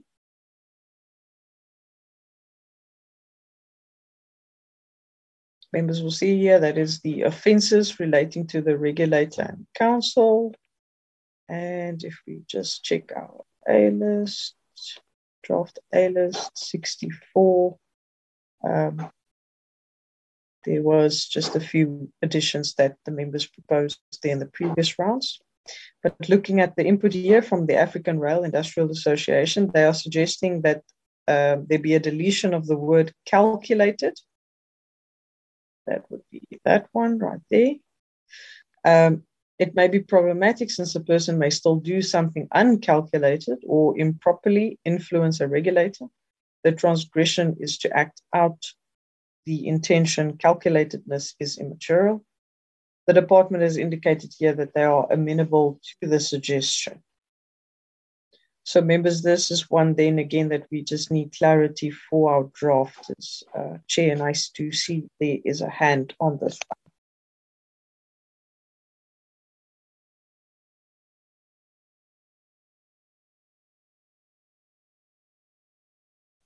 The chairperson still here?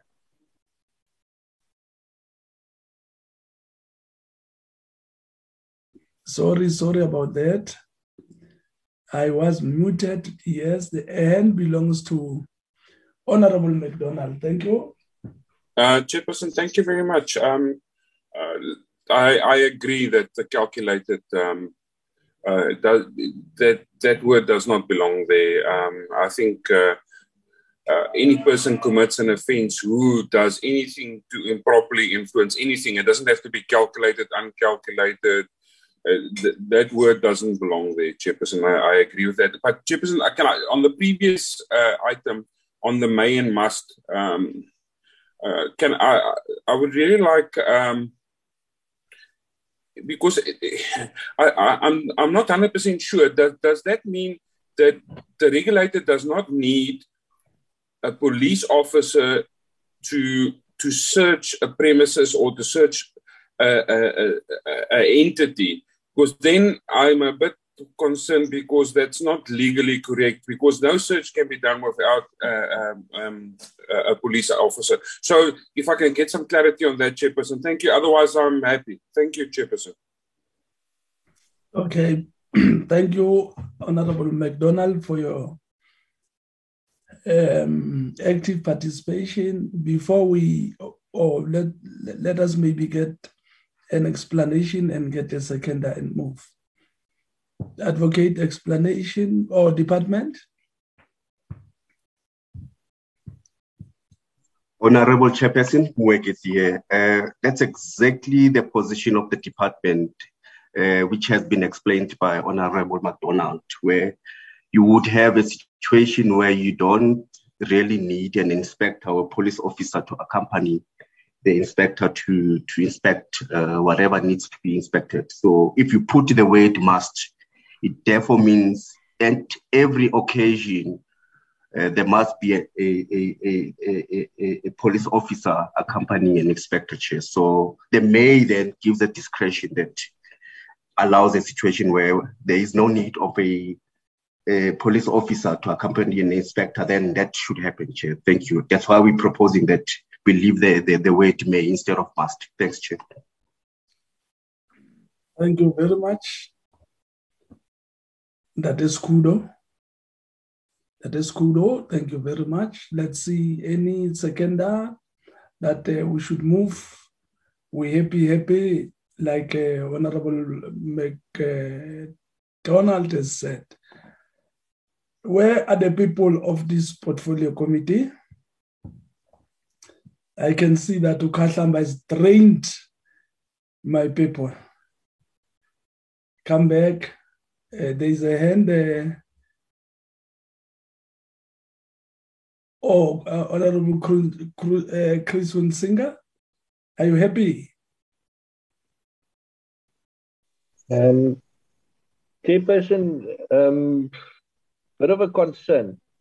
Okay. I, I, I think search um, is rather specific to the functions of police, whereas I can see that there might be a occasion or conditions under which an inspection is required in relation to the functions and role um, within the ambit of this bill. Um, so therefore, I suggest consideration of the word inspection um, to then uh, align to the purpose that that might arise um, to verify conditions necessary for a inspection, uh, opposed to the functions of police, which is understood under the word search, for which warrants are required under most conditions. Obviously, if there is a suspicion uh, of a condition, uh, a police officer can then search without a warrant. Um, but then that's rather thin ice. But then in this instance, Chairperson, I would then ask for the consideration of the word inspection, uh, which might align uh, to a condition where police officers are not necessary necessary to accompany uh, such uh, occasions. Tango. Thank you very much, Honorable Member. There it is, Honorable Member. Let me hear from you. We need to support or have a different view. There is a hand of Honorable Lawrence McDonald. Uh, thank you, Chairperson. I, you see, Chairperson, I'm participating fully today. Um, I can see that. I'm happy, happy, happy. Uh, Chairperson, um, I, I, I want to concur because with Honorable Hunsinger, um, the problem is searching. Um, searching under the law without a police officer present is a is a is a is a is a minefield of constitutional rights that will be broken. So I think when by removing the the, the entry and search in terms of section 53 uh, i think we, we, we must change that to um, then we leave the word may and change the word to inspection. Then it, that that would then i would support that chairperson. Thank you very much. That was support for honorable mcdonald anybody who has any different views from honorable members, uh, I see somebody from or something from Me Raksha Haricharan. Your views, ma'am? Thank you, Chairperson. Chairperson, just regarding the members' concern regarding um, Section 58 of the bill, the powers to enter search, Section 58, subsection 3, as discussed. Um, the issue of the word must and may. Chairperson, if I may refer the members to, well, we are dealing with um, uh, clause 58.3, but if I may refer the members to clause 58.1 of the bill, under the heading of powers to enter and search, um, clause 58.1 states that a person who is authorized under section 57 to enter and search premises may and there's a list of provisions there. And then enter upon or into these premises to be search those premises, etc. Um, if I may share, the the clause 58.3 is to be read in tandem with clause 58.1, which stipulates that the person is authorized under section 57 to enter and search premises may. And if I may refer the uh, committee to clause 57 of the bill, it deals with the authority to enter and search under warrant. Uh, clause 57.1, if I may read, states a judge of the High Court or magistrate may issue a warrant to enter and search any premises that are within the jurisdiction of that judge or magistrate if from information on oath or affirmation there are reasonable grounds to believe that um, subsection A, a contravention of this act has taken place, is taking place, or is likely to take place on or in those premises. Or B, that anything connected with an investigation in terms of this act is in the possession of or under the control of a person who is on or in those premises. And there are various other provisions, um, subsection 2, 3, 4, 5, and 6 under clause 57. Um, so if the so if clause 58.3 may be read in conjunction with clause 57 of the Economic Regulation Transport Bill, I think this will provide greater, greater clarity of the intention of these clauses and its meaning. Thank you, Chair. 57 read with 58. Uh, let me go back to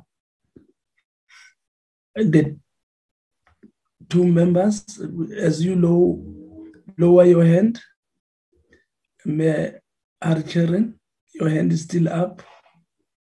As you lower your hand, uh, Honorable Hunsinger, is that clear? Uh, Chairperson, it is absolutely clear. I'm still um, of the opinion that um, prior to such a severe condition, there should be opportunity for an ordinary inspection um, before a uh, like legal avenue is sought to get a a proper mandate then. Um, but in terms of the connection and the, the particular um, section, it is quite clear and therefore uh, uh, has built in um, all the conditions um, subject to you know the may or the must.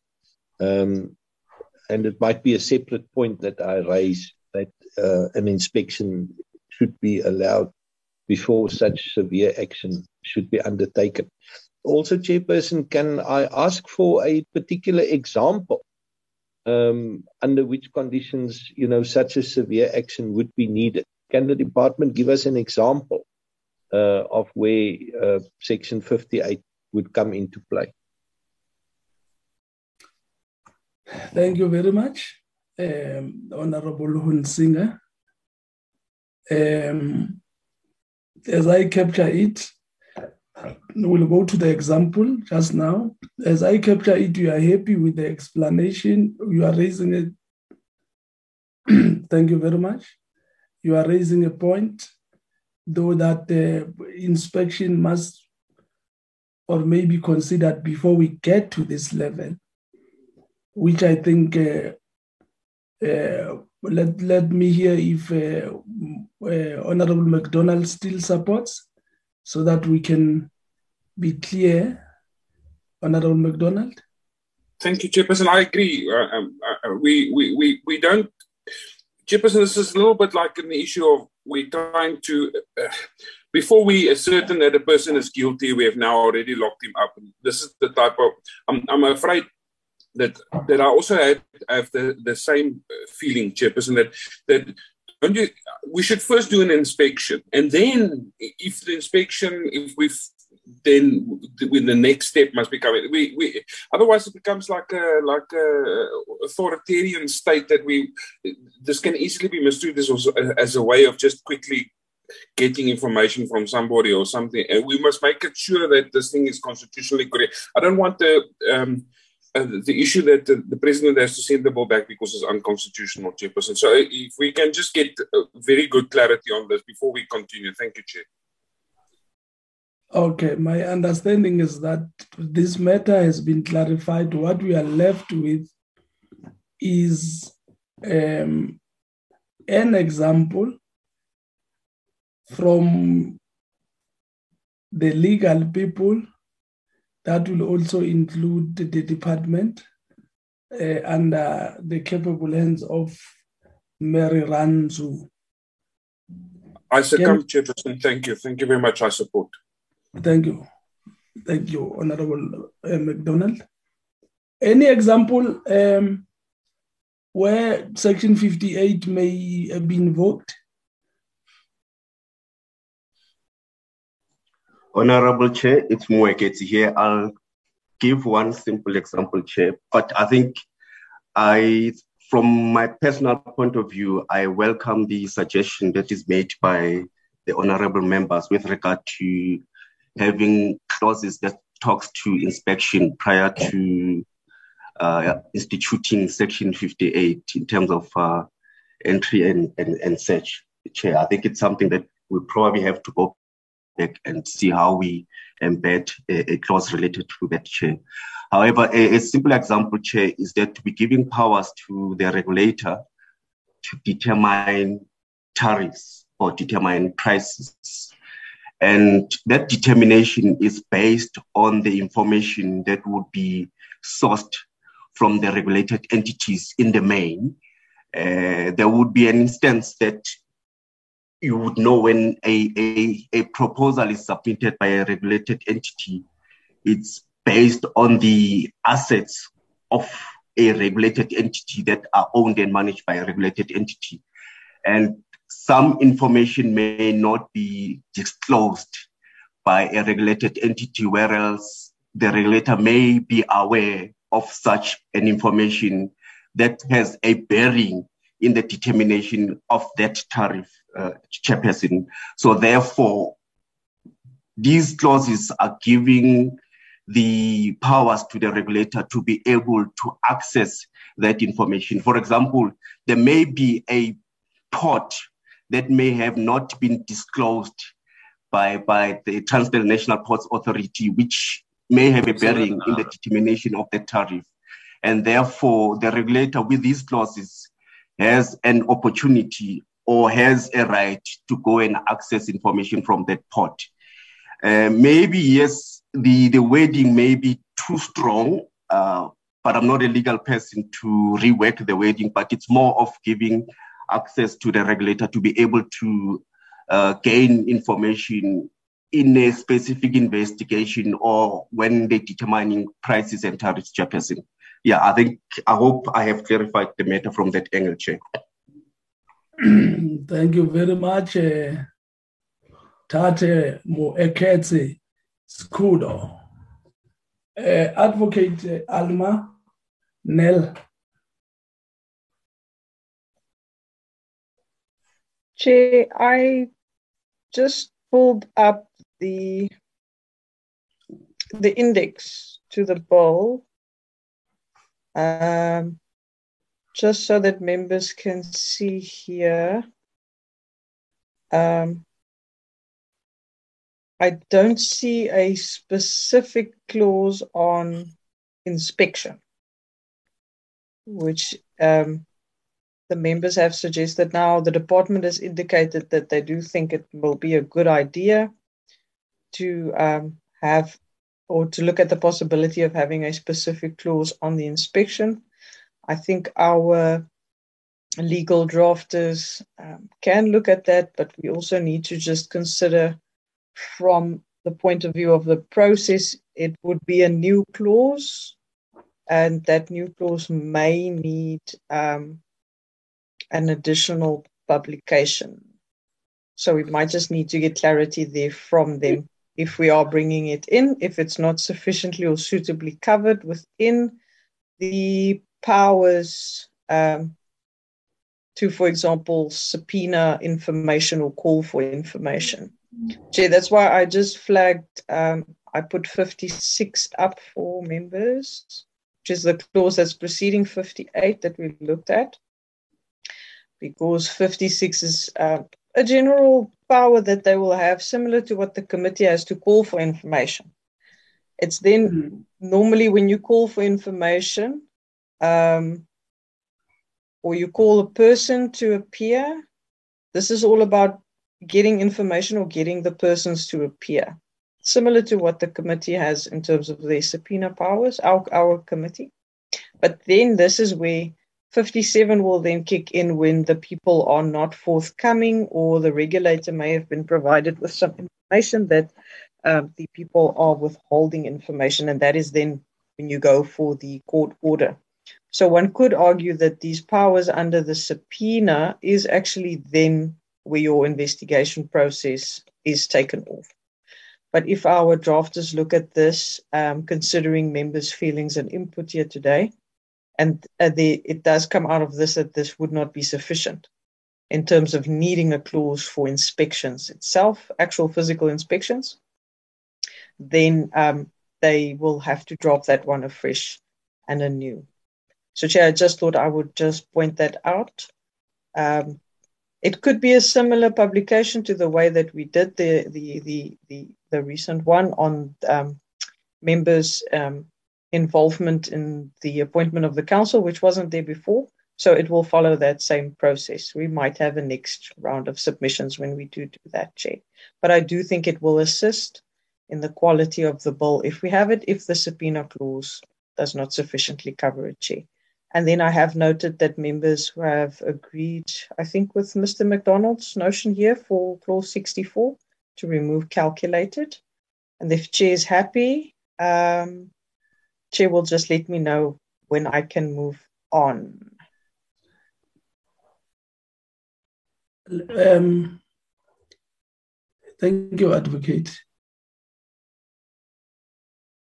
The, the spirit of um, the, the debate, as I get it, should actually be covered by what you are raising in section 56. I think the, the concern from the members, I will allow them to say um, if I'm correct or wrong. The concern was that how, how do you arrive at 58? Uh, is there any other process that is undertaken clearly that if that process is failing, then we can jump to uh, 58?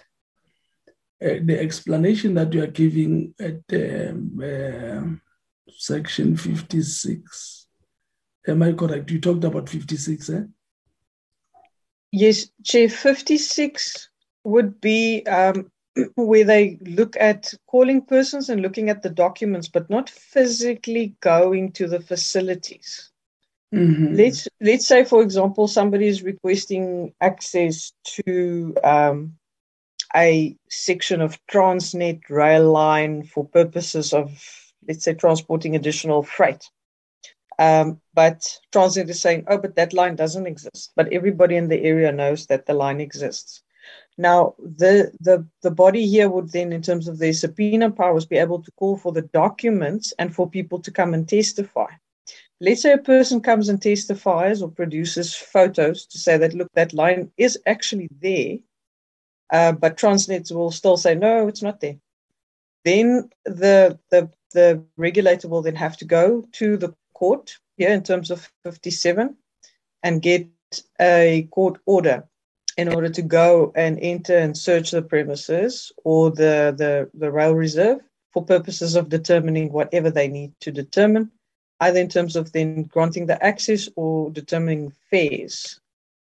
And then once they have the court order, that is then um, when the powers to search and enter will come in.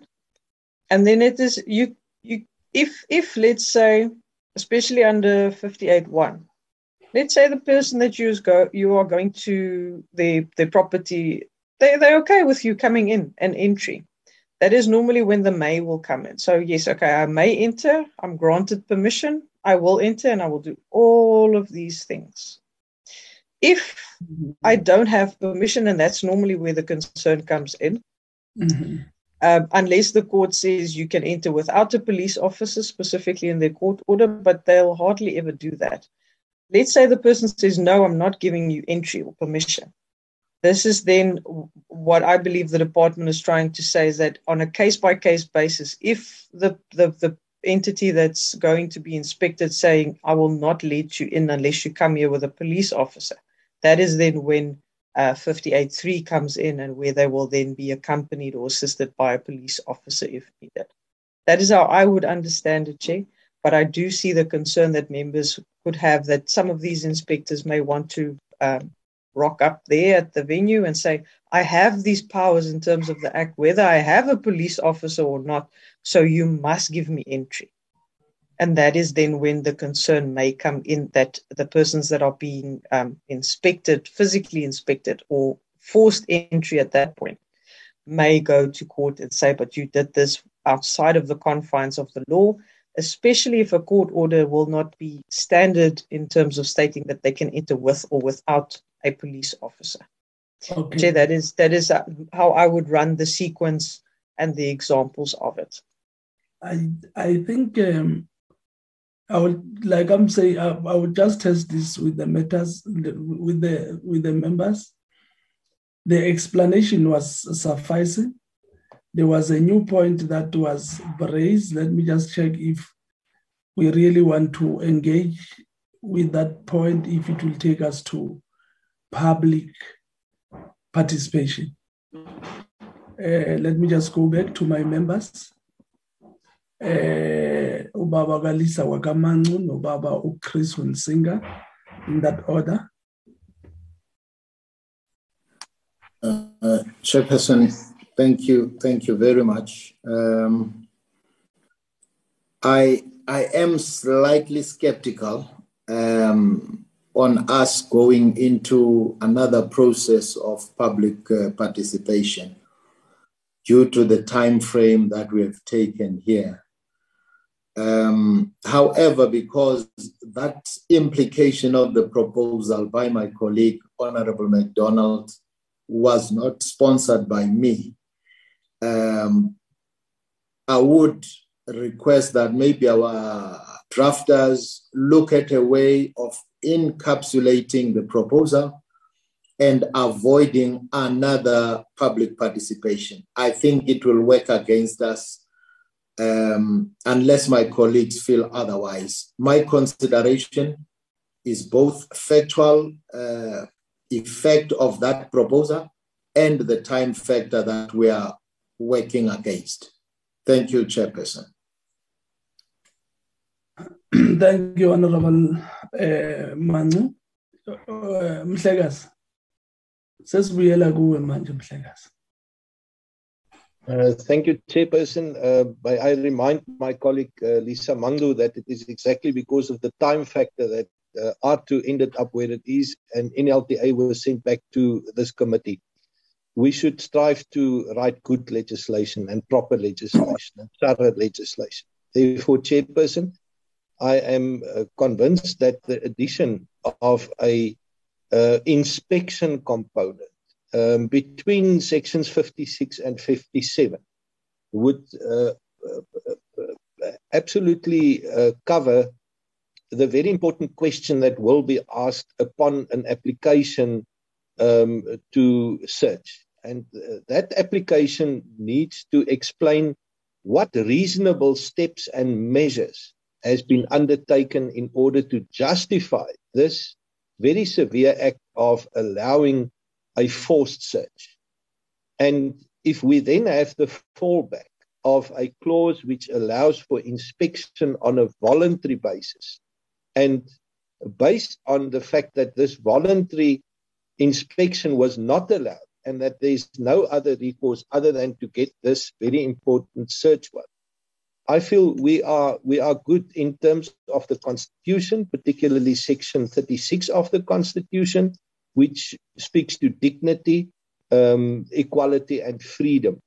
Uh, and therefore, Chairperson, I think it would improve this legislation. I do not believe that it might require absolutely a publication and therefore a further uh, public participation process. I think it can be crafted in a way uh, where it is it is structured as a default, um, just to make Section 57 stronger.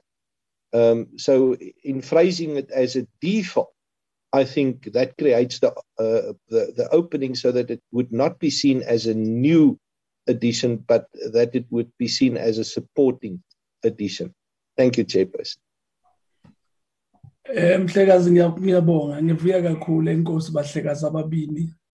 Eh. Eh I think this matter is settled advocate.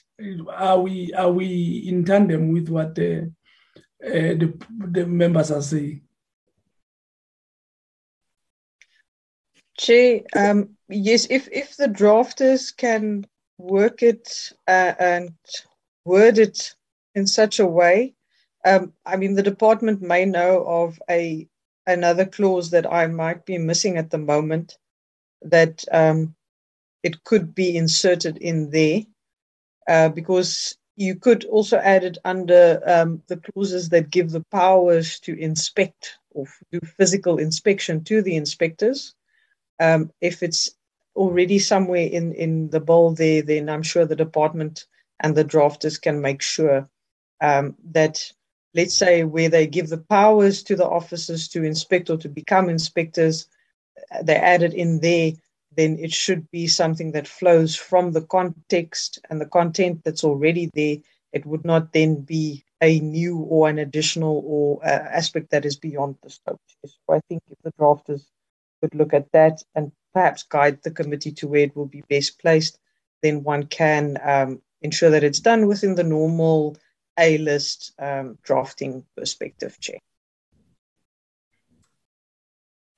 Advocate, are we ready to proceed? I think this one has been canvassed sufficiently. Yes, Chair.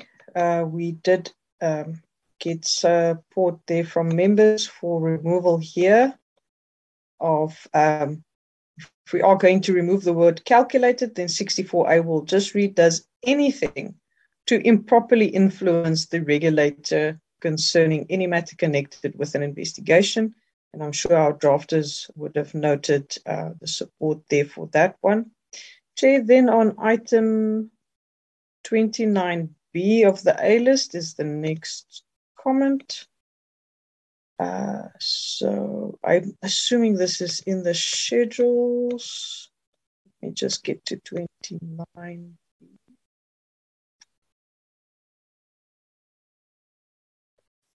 And that is 29B. So it's this um, in the draft A list that the African Rail Industry Association is saying that the point there is not important.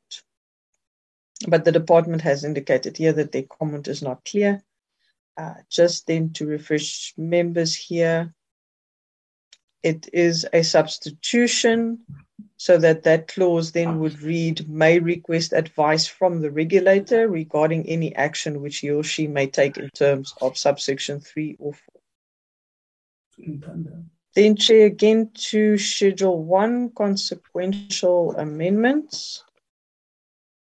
Uh, this is now input from the Western Cape Department of Transport and Public Works. Their recommendation there was that um, Section 28 of the NLTA be amended by the insertion of the words and any price controls determined by the regulator after the words subject to the Municipal Fiscal Powers and Functions Act.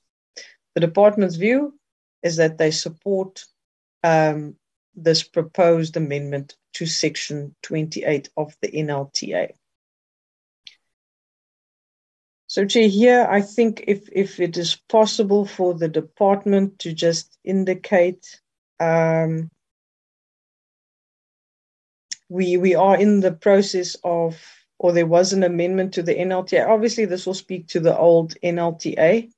Uh, if they can just make sure that if there was an amendment to Section 28 of the NLTA, that this would not, um, or how it would impact that um, bill that proposes amendments to the NLTA. I hope the department is able to assist members with that because if we are agreeing um, to insertion of these words there, this is going to be amendment, but we need to make sure that the amendment that will then go back to the president after we are done with the NLTA, um, that that's not going to read different, Chair. I think if the department can just assist here.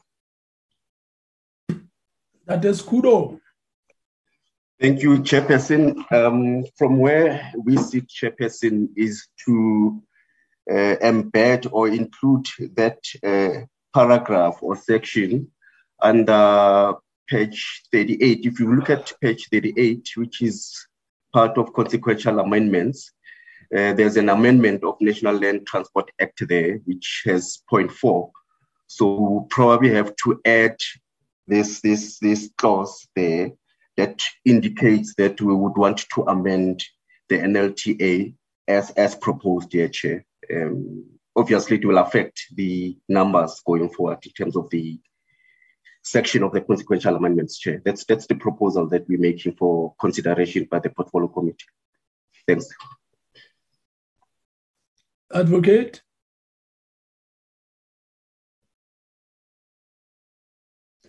Um, Chair, um, I well, the, I can see the proposal there, but we don't know how this wording is in the current NLTA amendment bill.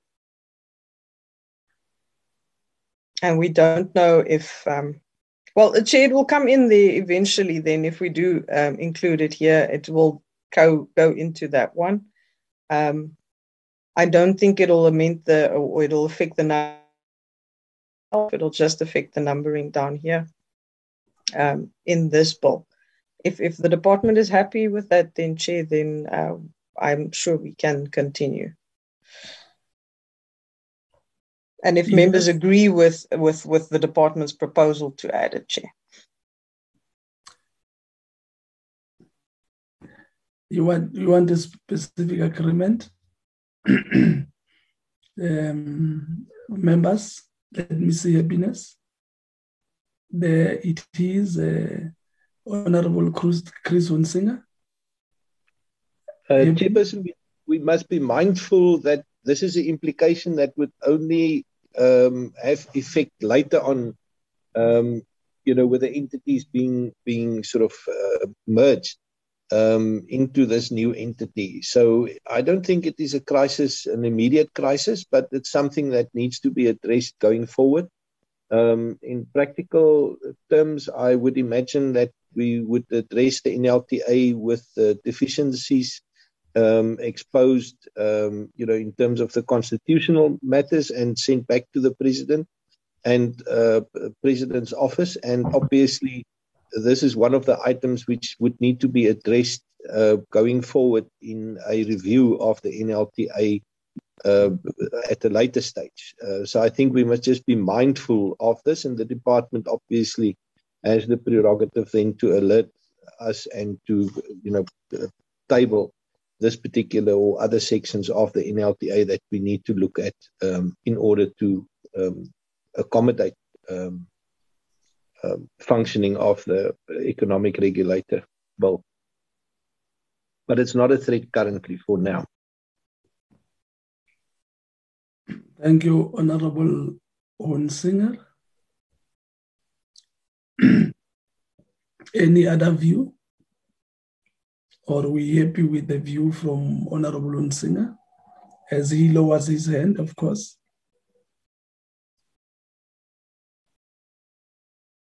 Any other view, members? Or are we happy with the, what the uh, Honorable Hunsinger is saying?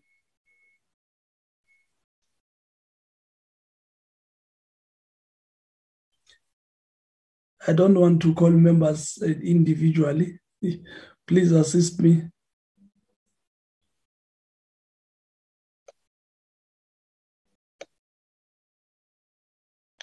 Chair, I think um, if we go through the following two, they also affect the NLTA. So then members can just indicate at the end of these ones whether or not they are happy with the additional amendments to be added here to the amendment of the NLTA, Chair. Okay. Chair, then just here for members, um, the, the Western Cape Department also indicated here that Section 38 of the NLTA will also be impacted. The same for Section 41.1c. Um, the department also indicated there that it's noted and they do support it. Um, then there's another one here. It also impacts broadly on the provisions of Chapter 6 of the NLTA, especially the rationalization of existing permits. And that one was also noted and supported uh, by the department chair. So those are all the ones that then, if the department is in agreement and members are in agreement, that our drafters will just need to make sure that all the clauses that are impacted are included here as they did for Section 21 in the bill.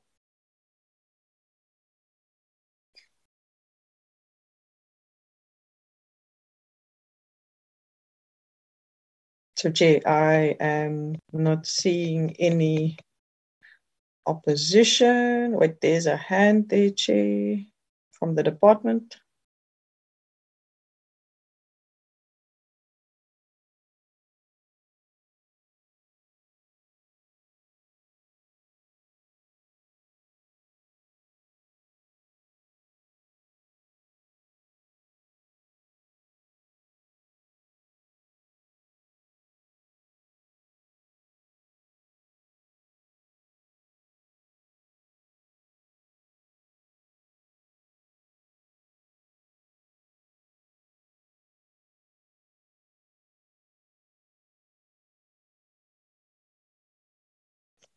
Chairperson?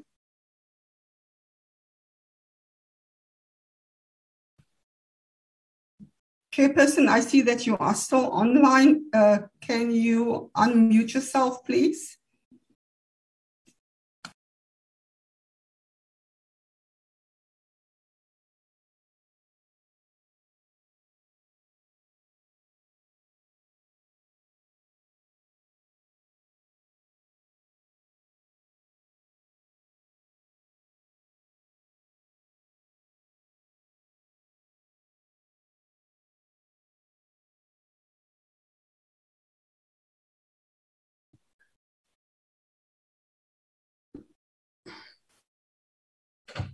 Where are my members?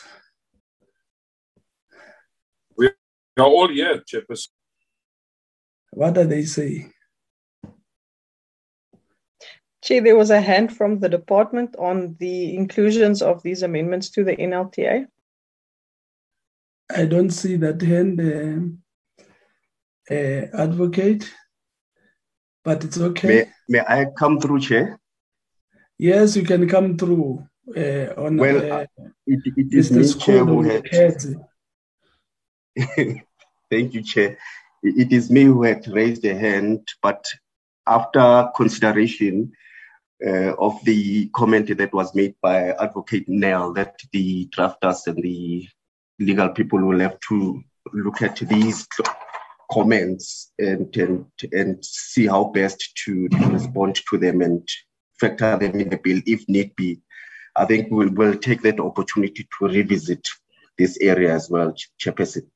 Uh, and with the comments that have been made by, by, by, by the members uh, in terms of the uh, amendment of the National Land Transport Act as well. So we'll, we'll factor that point, Chair. So my request is that we look at these comments and see how we embed them in the in the bill itself because they are more more more more relevant for the consequential amendments that needs to be looked at, Chair. I don't know whether I'm clear there, but I think we need to revisit these areas, Chair. Thank you. Thank you, Ndate Moeketsi. Sikudo.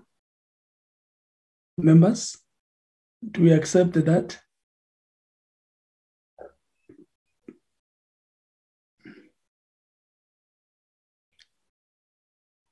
Is that acceptable, honorable members? Uh, Lawrence uh, McDonald says, yes, it is acceptable. Thank you very much, Honorable McDonald. Uh, any other member?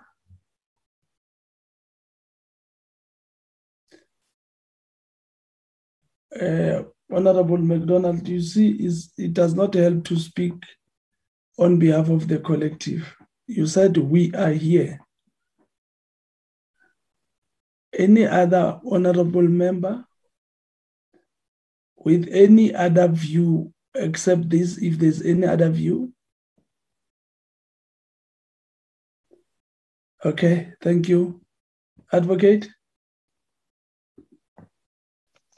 Thank you, Chair. Then moving on, uh, the next comment is also on Schedule 1. They are saying it's page 37. That's the page that I'm flagging.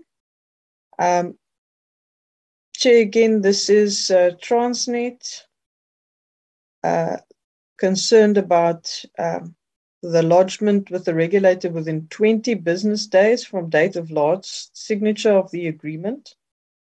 Um, their view is that this should be 30 business days instead of 20. Um, and they are indicating there that points one and 1.2 and 1.3 are agreements from Transnet. So it just indicates that Transnet does agree with those um, proposed provisions in that Schedule 1. So, Chair, here uh, the department is in agreement with Transnet's proposal to change the time frame there from 20 business days to 30 business days.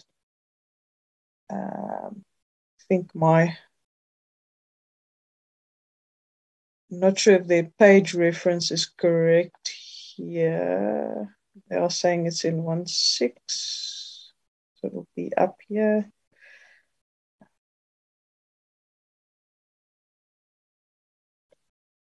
And if members are in agreement, there we go. There's the 20 business days. It's on page 36, not 37. So it's under this provision in the National Ports Act.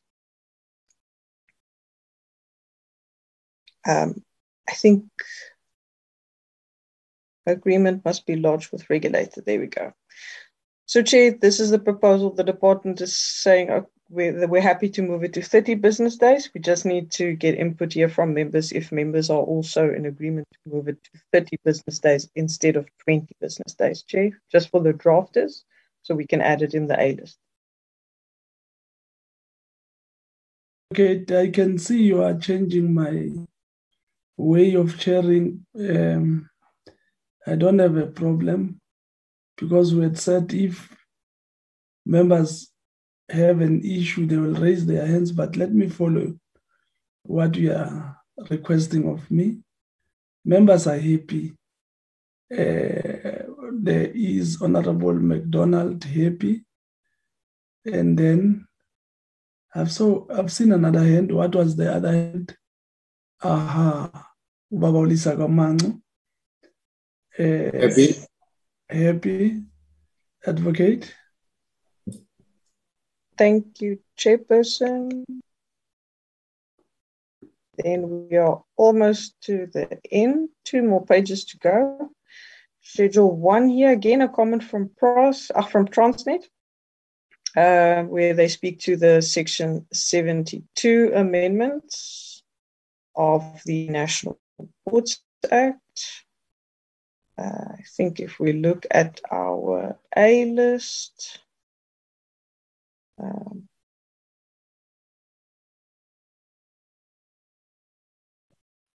see, there's all the regulations under the schedule.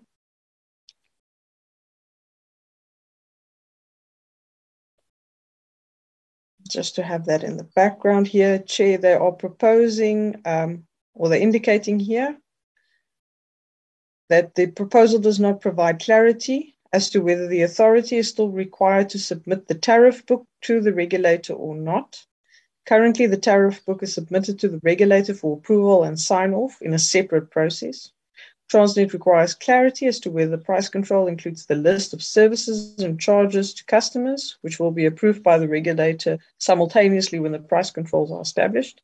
The department has indicated here that the matter is addressed in Schedule 2, the transitional provisions. Specifically, it is item 2, 1, 2, and 3. So let's just go there to schedule two, number two. So the department is saying these uh, concerns are covered in here. Um, wherein migration will happen on current arrangements or practices. For example, item 2.3b on licenses. So that is, for example, that one. Then, Chair, the department has indicated here that um, it includes the list of services and charges to customers, which will be determined by the regulator simultaneously when the price controls are established as contemplated in section 11. So, Chair, that is one then um, that portion of the comment, but there is a another one on that amendment to section 72.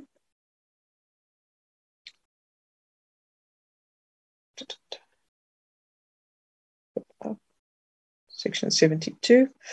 Uh, from Transnet here again, they indicate that a proposal to amend clause or well, to amend section 72 of the National Ports Act by substituting section 4, which enables the authority to enter into agreements with licensed operators and port users based on variation of tariffs as contemplated in subsection 1, will have undesirable consequences. This is on the understanding that price controls are prescriptive and limit tariff variation it's Transnet's view that the authority's prerogative to enter into varied agreements or contracts of a commercial nature with its customers should continue. The authority will continue to the submissions of agreements um, concluded with customers to the regulator within the recommended period of 30 days. The department's uh, response to this is that clear clauses on these matters are stipulated in section 7 on page 10 the section talks about content of access agreements and notification to the regulator. In principle, the regulator will get involved when there's a disagreement between access owner and access seeker. Just to take members again to seven.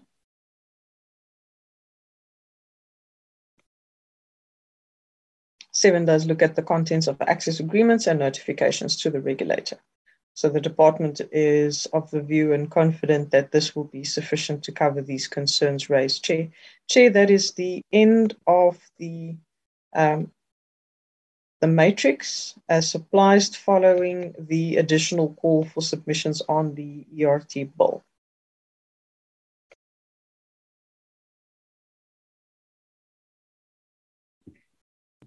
Thank you, Advocate. Members, are we happy? Do you want to say something? Thank you, uh, Honorable McDonald. The happy I can see. Any other hand? Happiness?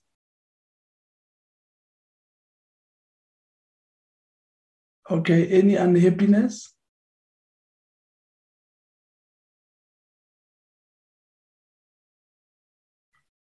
Okay. Valerie? Yes, Chair. Where are we going now? Um, Chair, there, there's the in terms of the um, agenda, there's the minutes of 15 March. Yes, Valerie. In terms of in terms of this process. Okay, um, sorry, Chair, lack of sleep. Chair, um, the department um, is a, and the um, legal advisors, in terms of the discussion, there's some issues for for feedback. So, um, bearing in mind the program uh, or the meetings finishes next week, we need an indication, Chair, from when they can provide that feedback to the committee, because if they can't do it next week on the 29th, then the earliest date would probably be after the committee's oversight, which is then the 26th of April, after the recess period. Okay, maybe we should allow them time um, sufficiently so that they don't come back rushing, unless they say they can be able to do a good job and come back next week. Let me hear from them. Mary Rans. Um, thank you very much, Chairperson. I think I support the 26th of April to give us sufficient time to provide concise um, reporting. Thank you. Yeah, I will not ask you many questions. I'm giving you that option. Thank you. Thank you. Valerie, we will see this issue um, after um, the oversight. Thank you very much. Can we then deal with the minutes of the 15th of uh, March. Uh, I've gone through the minutes. I'm sure members have gone through the minutes. Can we get a, a mover and a seconder for minutes? If there's any, if there's no any other issue that members wants to raise.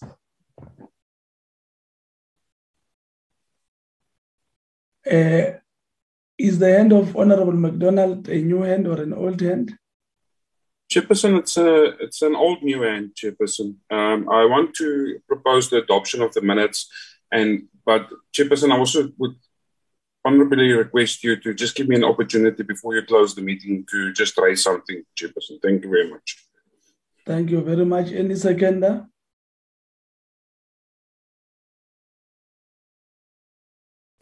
Seconder for the minutes, Honorable Ufikile Waga Mtungwa Ukhumalo. Umbulasi. Siyabonga Mbulasi. Okay, Honorable McDonald.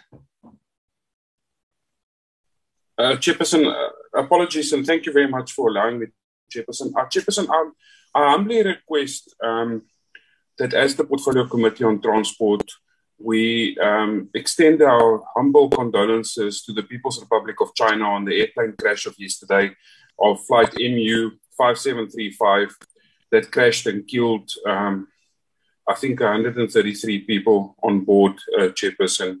And um, I think it will be only prudent and right that as a portfolio committee, even though we're in South Africa, and but South Africa is part of the global village, Chairperson, I think it's it, will be proper for us to extend our condolences to the People's Republic of China for the accident that happened yesterday, Chairperson. Um, please request. Thank you, Chairperson. Thank you very much. Um, Omama Ofigil, is, is that an old hand?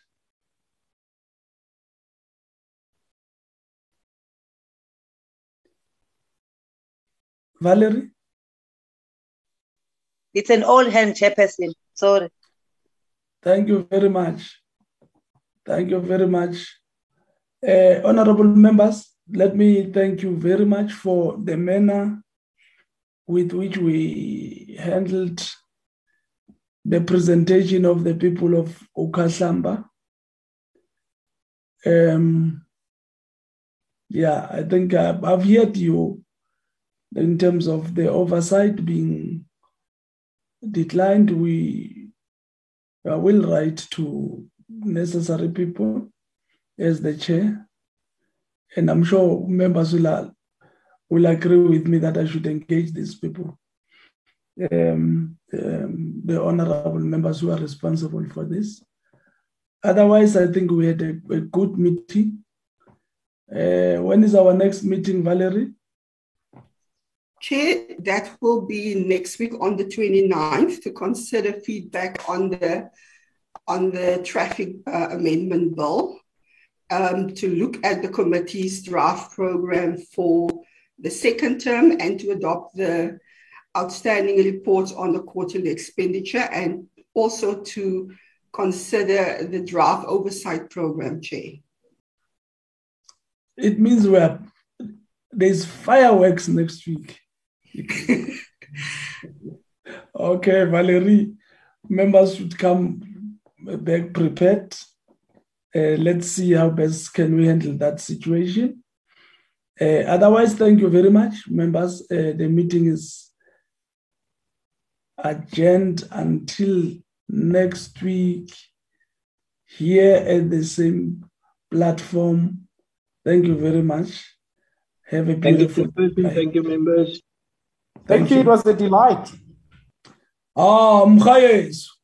Re utlwile ka mafaratlhatlha mkhayeso re tla tla mono provinceng ya Bokone Bophirima. Re tlo o thusa mkhayeso. Nka leboga ke lebogile thata chair. Ange mkhayeso ntso ntso ya hantle ka taba tsa sekolo. Uh, I've always been progressive on that front, Chair. I, I've, I've never failed myself. Uh, everything is going well. Um, Thank you, Chairperson. Thank you, Chairperson. Thank you very much, Honorable McDonald and everybody. Long live. I'm looking forward to the statement about the accident, Chairperson. Thank you very much. As as as you have instructed. Thank you. Long live the chair. Long live. Thank you.